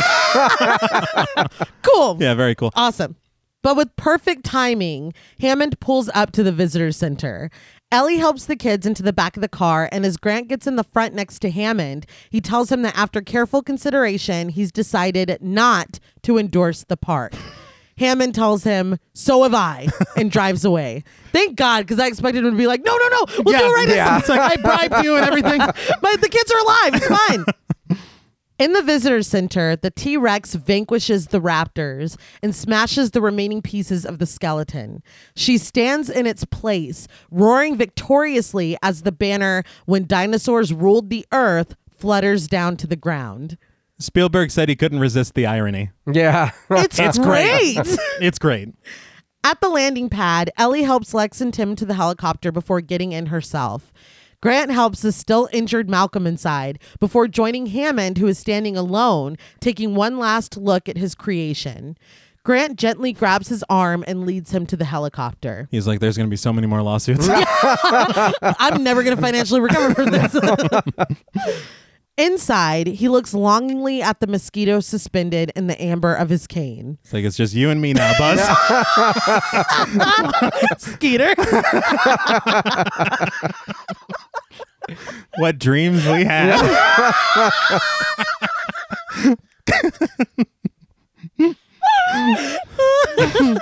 what's his name? Doug Funny? What the fuck? This is the origin story. Somehow. I That's where it don't. all came from. Yeah, yeah. But Ellie sits between him and Malcolm, looking across at Grant, who still sits with both of the kids. Lex and Tim have their eyes closed and rest on Grant's chest and shoulder. She smiles at Grant, who opens his eyes and smiles at her in return before looking lovingly down at the kids and then back up at Ellie. Grant looks out the window at the birds flying majestically over the ocean as the helicopter takes them back to the mainland. It cuts to black, the theme plays, and the credits roll. So, what did you guys think of Jurassic Park? I really enjoyed this movie and I will continue to enjoy it and love it and cherish it for what it is. uh, but no, yeah, I, this movie's great. I feel like this is a movie that is timeless. Like you can watch this movie whenever, in any year, at any time, and it's still great hmm it's it's so amazing what they did with it. And I I remember I watched a video some time back before we ever even considered about covering Jurassic Park. It's uh the YouTube channel is Corridor Crew. Oh, yeah. And what they did was they tried to recreate what they did in Jurassic Park with today's technology. They said they didn't have a big budget, but they did have the know-how how to do it. And they did it and he was like it it does it still doesn't look like what they did. He was like we still can't recreate. He goes even with today's technology, he's like it still doesn't look as good as what they did. They had real dinosaurs. No, yeah. it's time to face facts, people. But I mean, even like that, you you see even people all this time now are still like, we can't do what we can't create that magic again. Yeah. We can't make it feel like real ass dinosaurs. Mm-hmm. And I'm and I know they didn't have all the stuff that they had with the animatronics and all that, but still, you would think with today's technology and upgrades, you would be able to do it with your PC. Yeah. But you still can't. I um I think this is gonna be one that goes into the rotation. Mm-hmm. It's one I don't understand it, and you kind of hinted at it at the beginning about having some kind of nostalgia for it. Yet this not being one of the films that I remember even watching a ton in our childhood. Yeah. I in fact don't remember really watching at all. Yeah, you were told that you watched I was told, and I choose to believe you guys. But um, no, I, I think that this is another one where we talk about the marriage between everything going on in front of the camera, behind the scenes. The pre production is incredible, that allowed for so much in what we see on film. Mm-hmm. Yeah. Um, just everything was just top notch. Everything was working, firing on all cylinders, as they say. Yeah, that was the exact phrase I was thinking when you were talking. And it's just chock full of iconic moments. Mm-hmm. Whether you've seen Jurassic Park or not, you know like 99% of this movie. Yeah. You've seen Jeff Goldblum laying Yeah. there with his shirt open. yes, and the memeability is just oh yeah. out of this world. Um, but no, I, I really enjoyed it. I really think that it is a cinematic achievement, as I said at the intro. Kind of unbelievable what they were able to do technologically, as JP hinted at. Yeah. Um, I'm just very, very impressed by this movie. Of course, I said at the beginning, maybe a little more characterization, but this film is the spectacle. Yeah. Yes. This is a, a film to watch and just kind of be in awe of and feel like a child as you watch it and enjoy the feeling that it gives you. No, I, I completely agree with both of y'all. It's just one of those films that doesn't get old. And like you were saying, John Paul, you can watch it at any time. It doesn't matter how old you are, it doesn't matter how old the movie is. Like it just stays great. It just doesn't get old. And then you learn all the behind the scenes stuff about how hard everybody worked and how everybody really seemed to be having fun. You know, how funny is it the memories that they have of Spielberg roaring into a fucking you know what I mean? Like Yeah. they were doing the damn thing. And Yeah. I, I'm sure that they knew to an extent that this was gonna be something, but they couldn't have known that it was gonna be what it is. Yeah. But I think we can kind of go into ratings. There is something just magical about this. We talked about the nostalgia, even if it's not something that was on repeat as a kid, it gives you just it's it's just special in such a weird way that not many films are.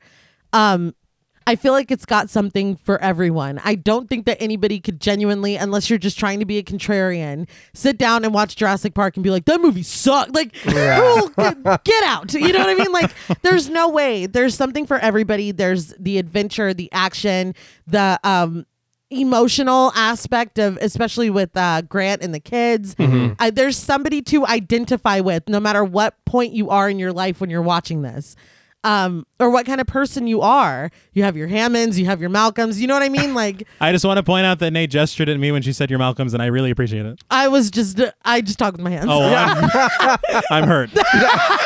well john paul's in a light color you're in a dark color you know you're Malcolm. You're Malcolm. Hey! you had logged off, and I could see it. Um, no, but you know what I mean. Uh, it's just really special, and and that's setting aside all the technological accomplishments. It it just like you said, firing on all cylinders. It delivers for me. I'll say in every possible aspect, and it is just one of those magic films that you know it just it's evergreen you know like those poison plants they had on that island but We knew not to eat them. yeah, they're not gonna fucking eat them um Calm down. yeah, they're sick, and we don't know why. but it's But it wasn't definitely the plan. not that. it's not the poison plants. Um, but in the in the messaging in it as well, you Yes, know. yes. Uh, Malcolm just constantly he's just spitting fire the entire film. Um, but I'll stop rambling, and I don't think that it's a surprise to anyone that on a scale from one to 10, ruthless raptors, I really feel that I have no choice but to give Jurassic Park 10 ruthless raptors out of 10. It is just one of those special, magical moments in cinema that just delivers like it, it you gave us exactly what we came for Mm-hmm. you understood the assignment and you excelled um so i will now open up the floor to you I don't know if there's even much more we can say because we've all said uh, how great the movie is.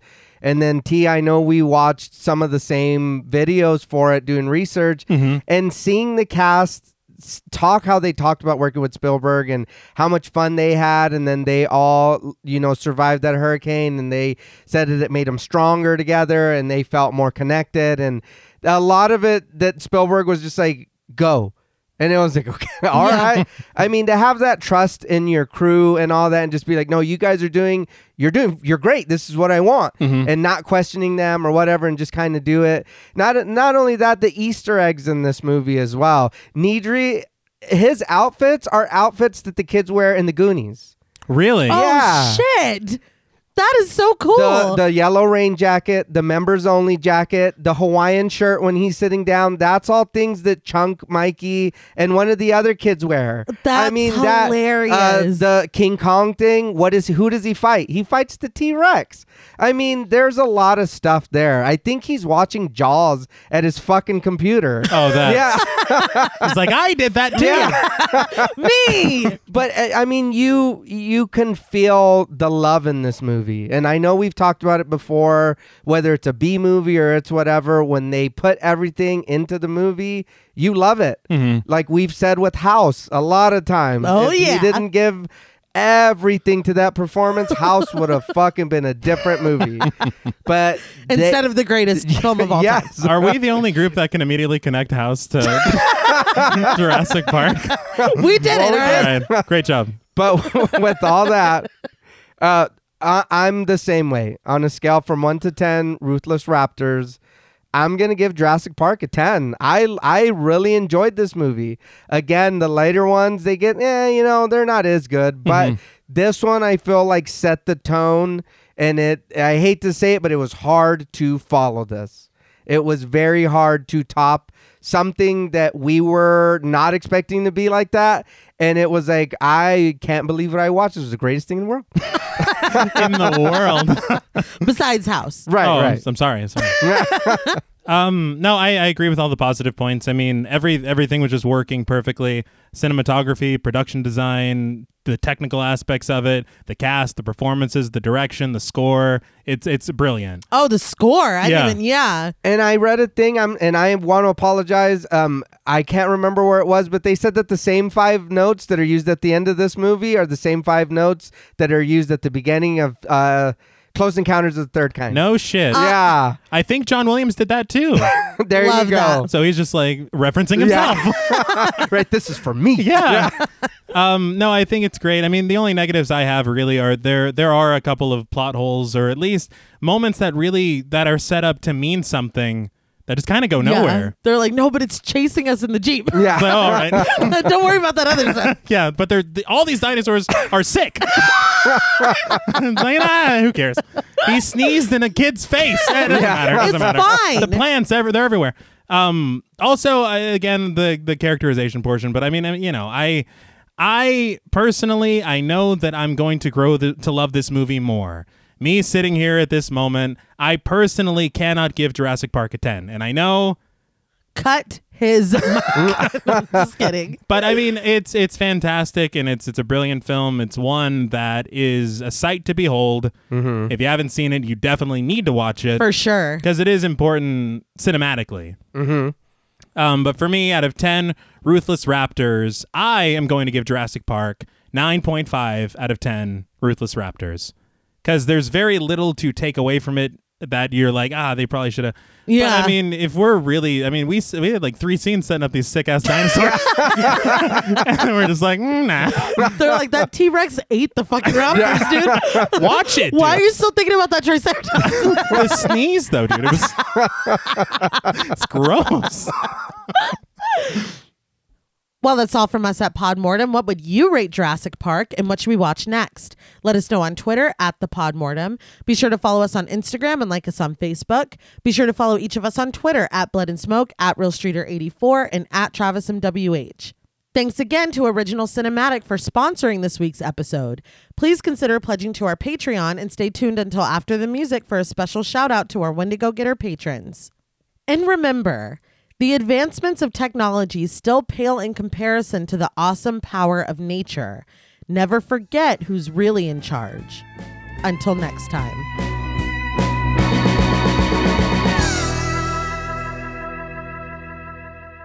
Thank you for staying tuned for a special thank you to our Wendigo Getter patrons. Woo. yeah. Hey. All right, we're getting better. We're getting There we go. Yeah.